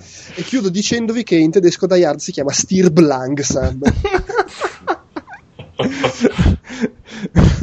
Comunque, invece, in Arma Letale c'è Danny Glover che faceva il poliziotto in Predator 2, che non Sì. è dello stesso regista, ma visto che hai citato Predator, veniva, chiudevo il cerchio perché sono È una il primo Predator. eh, sì. Esatto, Che esattamente. è uno che purtroppo la prigione ci ha tolto. Eh, Ah, sì? sì. Ah, e cosa ha picchiato la moglie? No, non so sinceramente cosa abbia fatto. Vabbè, facile che sia anche lui una questione di tasse come tanti altri americani. Perché c'è questa cosa che in America chi, chi fa il furbo sulle tasse ci va in prigione. Eh, Originale. anche se è uno famoso. eh beh, comunque anche primo Predator, gran gran film. Mamma mia. sì. Allora, eh, Paolo, cosa ci consigli tra i due che vedo? Esatto, aiutatemi a scegliere che non ho... Vi parlo di Dread o vi parlo di We Need to Talk About Kevin? Ma dai, we need to talk about Kevin, che È un film difficile, Ecco, ma non, ma, ma non difficile tipo i soliti recensori che fanno ah, sc- recensire questo gioco, il film è difficile, no, perché no, non è quel senso e poi non ce ne frega nulla di saperlo. È un film difficile per quanto riguarda la tematica che tratta. Uh, We Need to Talk About Kevin è un film di eh, tale signora Lynn Ramsey, che io sinceramente non avevo mai sentito parlare prima, interpretato da uh, Tilda Swinton. Uh, famosa immagino uh, è più attrice inglese che è appunto la madre del Kevin in questione Kevin è interpretato da Ezra Miller e il padre è John C. Reilly che è sempre un piacere vedere a schermo per quanto mi riguarda film difficile per tematiche in quanto è un film che si eh, pone una domanda abbastanza ostica nel senso cosa, suc- cosa potrebbe succedere se una madre incinta non ha questo momento di amore a prima vista col proprio figlio. Una madre che eh, cioè, si porta in, in grembo per nove mesi un figlio, questo ne nasce e non soltanto eh, non lo ama a prima vista, ma in pratica lo comincia a odiare perché comunque è un peso che si, che che si vede, eh, si sente che si dovrà portare appresso per il resto dei suoi giorni. Mm, fortunatamente mm, nel mio nucleo familiare non è successo alla mia lei, quindi non so bene quanto sia realistico da un punto di vista fem- de- della donna. Um, per me è realisticissimo da un punto di vista maschile perché io sono, metto le mani avanti non è stato amore a prima vista con mio figlio. Lo amo adesso dopo due anni ma il primo anno per esempio è stato terribile. Quindi mi, mi ha, ha funzionato particolarmente bene con me per questo motivo. Um, è un film che si sviluppa su tre mh, piani temporali diversi, eh, facilmente seguibili perché l'attrice Tilda ha, un- ha una, una, una conciatura di capelli diversa a seconda della- eh, del, del- del tempo che stiamo guardando. C'è una, una, mh, una storia che si sviluppa quando lei è, con, eh, è fidanzata, è felice, vive una vita, mh, credo che faccia la- il fotografo per, eh, per una specie di National Geographic, comunque è una donna felicissima, vede e si sta godendo il mondo. Un'altra, un'altra storia è quella di lei che ehm, con il bambino appena nato ed è eh, abbastanza struggente, poi è recitato così bene che, cioè, anche lì il film si gioca tutto su un'immagine eh, che è il bambino appena nato e, prim- e vedete il, il primo modo di interaz- interagire col figlio e è da Oscar la faccia di Tilda in, quello- in quella sequenza perché una faccia senza neanche una parola ti capisci tutto capisci che questa madre si vede sconfitta e si vede, um, si vede condannata per il resto dei suoi giorni e quindi la seconda, la seconda storia segue la difficile crescita de- di questo bambino. La terza storia è, giorni nostri e non vi svelo ma è dopo un fatto che succede un fatto da cui non si torna più indietro. E si vede un nuovo aspetto di lei eh, completamente distrutto e che cerca di rifarsi una vita a causa del- di, questo, di questo fatto che succede alla fine della seconda storia, che è eh, quella del, del passato un po' più recente. Ehm, un film che sconsiglio assolutamente a chi non ha ancora figli. o se lo vedete eh, rendetevi conto che, che per fortuna non potre- potrebbe non succedere a voi. Però un figlio che, eh, scusa, un figlio, scusate Un lapsus, film. è un film che mi sento di costringere le persone che hanno un figlio, spe- specialmente se è di età giovane, di vedersi, prendi- munirsi di una bella coperta calda, magari una tazza di, di caffè o tè eh, piacevole, di una temperatura piacevole, non è un film che verrà digerito facilmente, ma è un film che va visto perché può succedere, e io- mi è successo a me, per fortuna ho, risolto. ehm, ma è, è un, è un bello interrogativo, un interrogativo che va posto, cioè il fatto che non è, è una balla questa storia del fatto che ti nasce il figlio e sia tutto rose e fiori, è la creatura più bella che tu abbia visto. No, potrebbe non succedere. Spero che assolutamente non succeda poi quello che succede alla povera Tilda, eh, però è un film che fa, che fa- che fa pensare e ehm, non è campato in aria, mettiamola così. E tra l'altro mi ha piazzato sul radar questa Lynn Ramsey che ha, che ha diretto e scritto questo film che per me è uscita da nulla, ma tanto di cappello è un, anche da un punto di vista più tecnico, da un punto di vista registico delle scelte, da come anche gestisce queste tre storie contemporaneamente, davvero ben fatto. Eh, però resta il fatto che l'attrattiva maggiore è il- l'argomento trattato e di come possa insegnare una cosa o due ai neo ehm, genitori. Genitori. Quando dico lo sconsiglio a chi non ha, una- non ha un figlio, beh, è un po' un'esagerazione, eh, però per chi non avesse un figlio preparatevi perché eh, magari vi potrebbe... ehm, però tra l'altro... Mettere vi- dell'umore è- sbagliato. Mettere mettiamo- l'umore sbagliato, però è comunque... Forse dovrebbe essere, fa- essere fatto ehm, vedere alle classi pre, pre, pre, pre-nascita eh, che ti fanno, dove, ti, dove ti fanno il bambolotto perfetto. Ah, il, bambo- il bambino sarà bellissimo, dormirà 12 ore al giorno. Vero un cazzo, non è vero. No, E loro quindi non questo- dormono mai. Secondo, secondo me forse dovrebbero farvi del male alla- ai neo parenti e farvelo vedere prima della, della nascita del figlio. Beh, basterebbe dire che non dorme 12 ore al giorno e Assolutamente è già risolto. Anche scordarvi. Comunque la prossima volta scelgo Dread. eh. Co- comunque Lynn Ramsey non mi, siccome non mi tornava nuova sono andato a curiosare ho trovato sul blog che nel 2002 avevo visto un suo film che ha un festival di Cannes e chiudevo dicendo ben fotografato ma fondamentalmente una gran rottura di palle però te- di- di- non ho visto Kevin tra l'altro me ne hanno detto 11 bene. anni. sì, sono passati 11 anni. Di pretenzioso drammone esistenziale.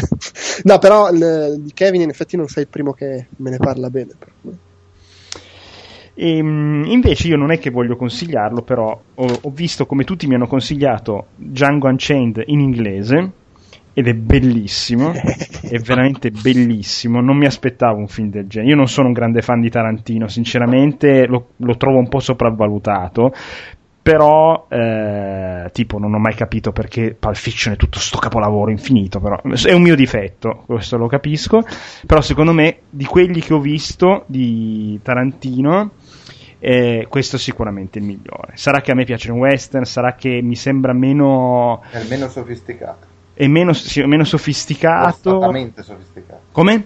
Forzatamente sofisticato, perché secondo me c'è proprio la volontà di renderlo così. eh, Non, eh, cioè, ci ha tolto tutte queste cose che Tarantino di solito fa, ossia che ti sembra di essere in un mondo a scatole cinesi. Questo è narrato in una maniera molto più molto più lineare, cioè questa è una Eh. storia, sì sì sì, e di fatti, ma anche molte sue cose, sue fisse di certe inquadrature, qua ce n'è molte, nonostante sia un western dove alla fine potrebbe sbizzarrirsi in inquadrature di occhi, di cose del genere, eh, ne fa molte di meno, di se- per esempio di un Kill Bill, ma molte molte di meno. Ma, ma perché lui piglia per il culo? L'ha, l'ha- chiamato Django Unchained, ma poi non ha fatto il- lo spaghetti western eh, Beh, no, non è uno spaghetti in western. senso stretto. Anche se è, è talmente pieno di citazioni che alla fine È ti viene fuori sì. lo spaghetti western. Eh, ma lui cita, com'è che cioè, lui indica la luna, ma tutti guardano il Eh, sì. dito.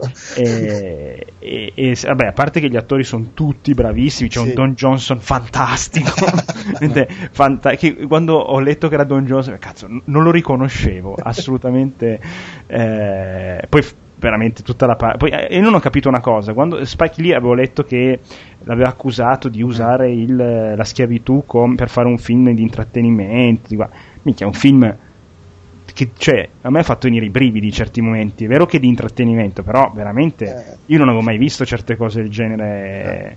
Ma sta- a Spike Lee non, non piace proprio la, la- la- la po- la poetica di Tarantino anche ai tempi di Pulp Fiction, è fin dai tempi di Pulp Fiction che lui lo critica per Ah. quanto e come usa per esempio la parola nigger.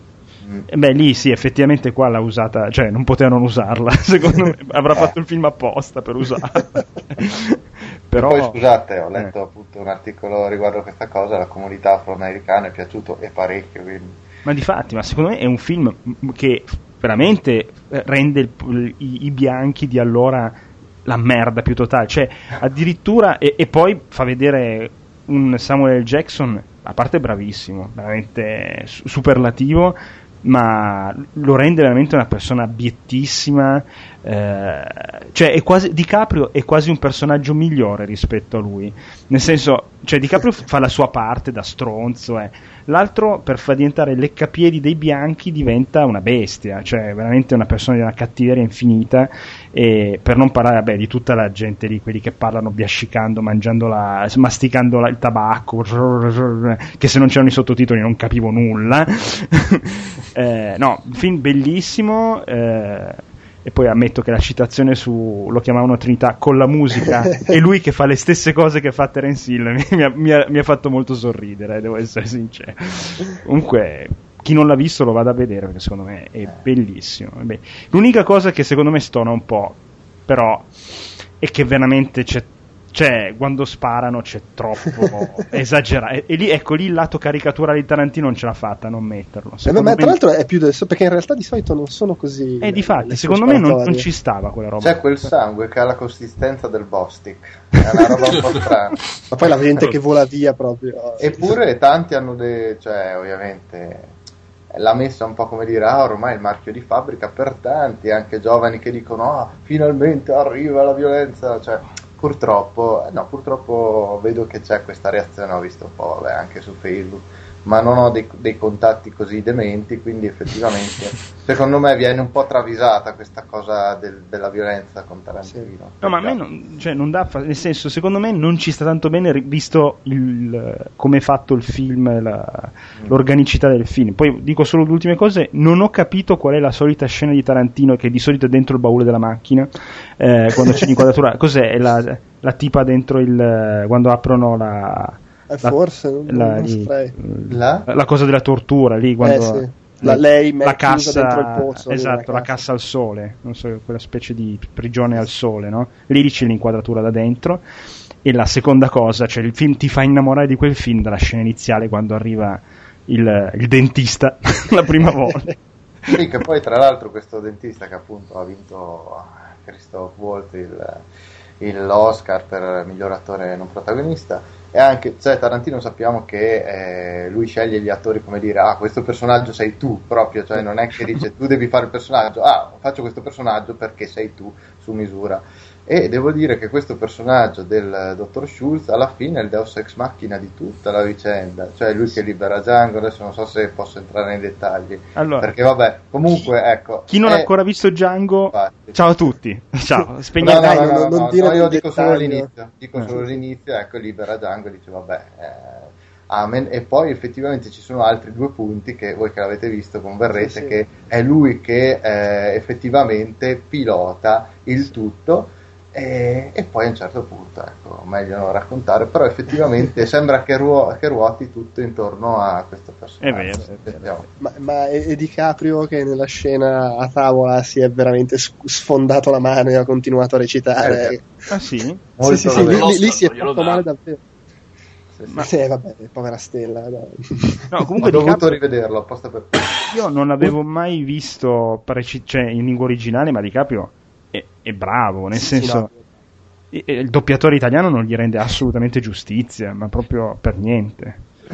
Boh. È, è- anche, è anche difficile, è anche molto il modo di parlare che hanno. Non è neanche facile. No, no, però eh, secondo me ci sono degli doppiatori proprio sbagliati ogni tanto, tipo Sì, anche sì. quello di Christian Bale, secondo me, vabbè. Eh, però, mh, no, no, dal, dal vivo è, è veramente dal vivo, insomma, in lingua originale, perché dal vivo non l'ho visto, non c'ero mentre lo giravano, è veramente bravo. Fra l'altro, sulla cosa della scelta degli attori, al- quando ha ritirato l'Oscar per la sceneggiatura, ha ringraziato il cast e i suoi attori dicendo che eh, insomma, la, la scelta degli attori è stata perfetta, non ha mai scelto così bene. E il bello, la cosa che mi ha fatto ridere è che mentre lo diceva inquadravano eh, Jamie Foxx. e, Peccato che lui voleva Will Smith. Eh, vero. Ma ci sono parecchi, ci sono parecchi attori che se ne sono andati via, o comunque già dalla, cioè magari anche dalla pre-produzione, ma comunque c'era, um, cavolo, quello di Balla coi lupi. Kevin, Kevin Costner. Costner doveva esserci, poi non c'era. posto di Don Johnson, immagino. Immagino Sì, però sì. in, realtà ha cambiato un po' il. cioè, alla fine quello che doveva fare Kevin Costner è un altro che adesso mi viene in mente. Proprio quei personaggi lì come dovevano essere li ha tolti. Sì, però no, la- cioè voglio dire, il protagonista l- l'aveva scritto per, per Will Smith che non ne ha voluto sapere. Che, che peraltro Jamie Foxx mi sembra molto più in parte di Will Smith. Però, Vabbè, quello. vabbè, però. Va bene, Mario, stai dicendo qualcosa? No, no, vabbè, sono rimasto stupito anch'io quando ho letto di Will Smith perché ho detto, ah, meno male che è andato così perché dai, ci sono troppi film con Will Smith e probabilmente, insomma, lui vuole, vuole fare i suoi film e magari non essere nemmeno un grande attore di Tarantino che chissà, eh, non si sa se è solo per i suoi impegni, forse era anche una parte come dire, boh, io sono Will Smith, faccio tutto io. No, no, credo che proprio da quello che si dice, tipo, la gente di Will Smith ha cercato disperatamente di convincere ad accettare il ruolo e Will Smith non ne ha voluto sapere. Ecco, Ma proprio ecco. per- perché è un genere di ruolo che evidentemente Will Smith Ecco. non vuole, Esatto, non vuole esatto. fare, per una questione di immagine, non so. Esatto. Sì, vabbè, fa molto padre di famiglia Will Smith adesso. Sì, sì. Cioè, Will Smith, la- il, il ruolo più, come dire, eh, non mi viene la parola, eh, Controverso. controverso che ha fatto è stato quando ha fatto il gay, tipo nel suo primo film. Sì, effettivamente se no è sempre l'eroe o comunque il buono, quello... sì, è vero. Bene ragazzi, io direi che vista l'ora anche siamo giunti al termine. Eh, vi ringrazio molto, ringrazio Mario che sta- ha avuto la pazienza di stare qua fino a quest'ora. È stato proprio un piacere e per certi versi anche un onore, ti ringrazio. E poi vedremo di fa- organizzare qualche altra volta così discutiamo anche di altri argomenti a noi cari. E poi ringrazio Andrea Paolo, e Paolo come sempre. Grazie a te. Che, eh, si sono, oltretutto Andrea non ha dormito stanotte per vedere i go- gli Oscar, quindi probabilmente è sveglio da- da 36 Da ore. venerdì a, oggi credo di aver dormito un totale di 8 ore. Ho visto Video Pep, infatti. È una cosa che, che secondo me aveva- doveva vincere lui l'Oscar per miglior attore con Video Pep. Col cortometraggio. Però devo dire che oggi stavo peggio di adesso. Ho saputo quel limite, ormai non sono più in grado di un altro. Video Pep. allora. Eh, mh, bene, allora le- gli, gli scrutini dei risultati delle elezioni si stanno per concludere, ma non diciamo come andrà a finire, perché tanto uscirà quando ormai il governo è ricaduto. L'ultima volta che ho guardato sembrava stesse mettendo la freccia per il sorpasso. No, sono pari ormai, sono 29 e 5 29 e 1. Sai, cioè, Va bene, allora io, no, io vi ringrazio e mm, un salutone a tutti, alla prossima. Ciao ciao! Ciao. eh.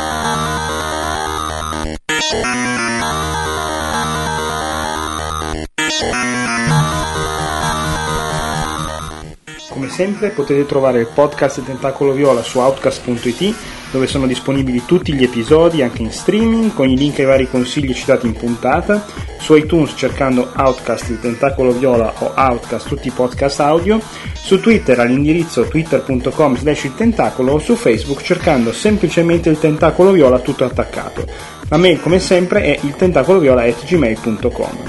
Vi ricordo inoltre eh, Players, la rivista e sito che parlano di un sacco di cose bellissime come videogiochi, libri, cinema, recensioni, serie tv, musica e tantissime altre cose e come, abbiamo, come abbiamo accennato in puntata eh, ricordatevi di podradio.it questo, questa iniziativa, questo nuovo progetto che raccoglie diversi podcast italiani un po' di tutti i generi dallo sport eh, all'intrattenimento, al multimedia, ai videogiochi e a tante altre cose.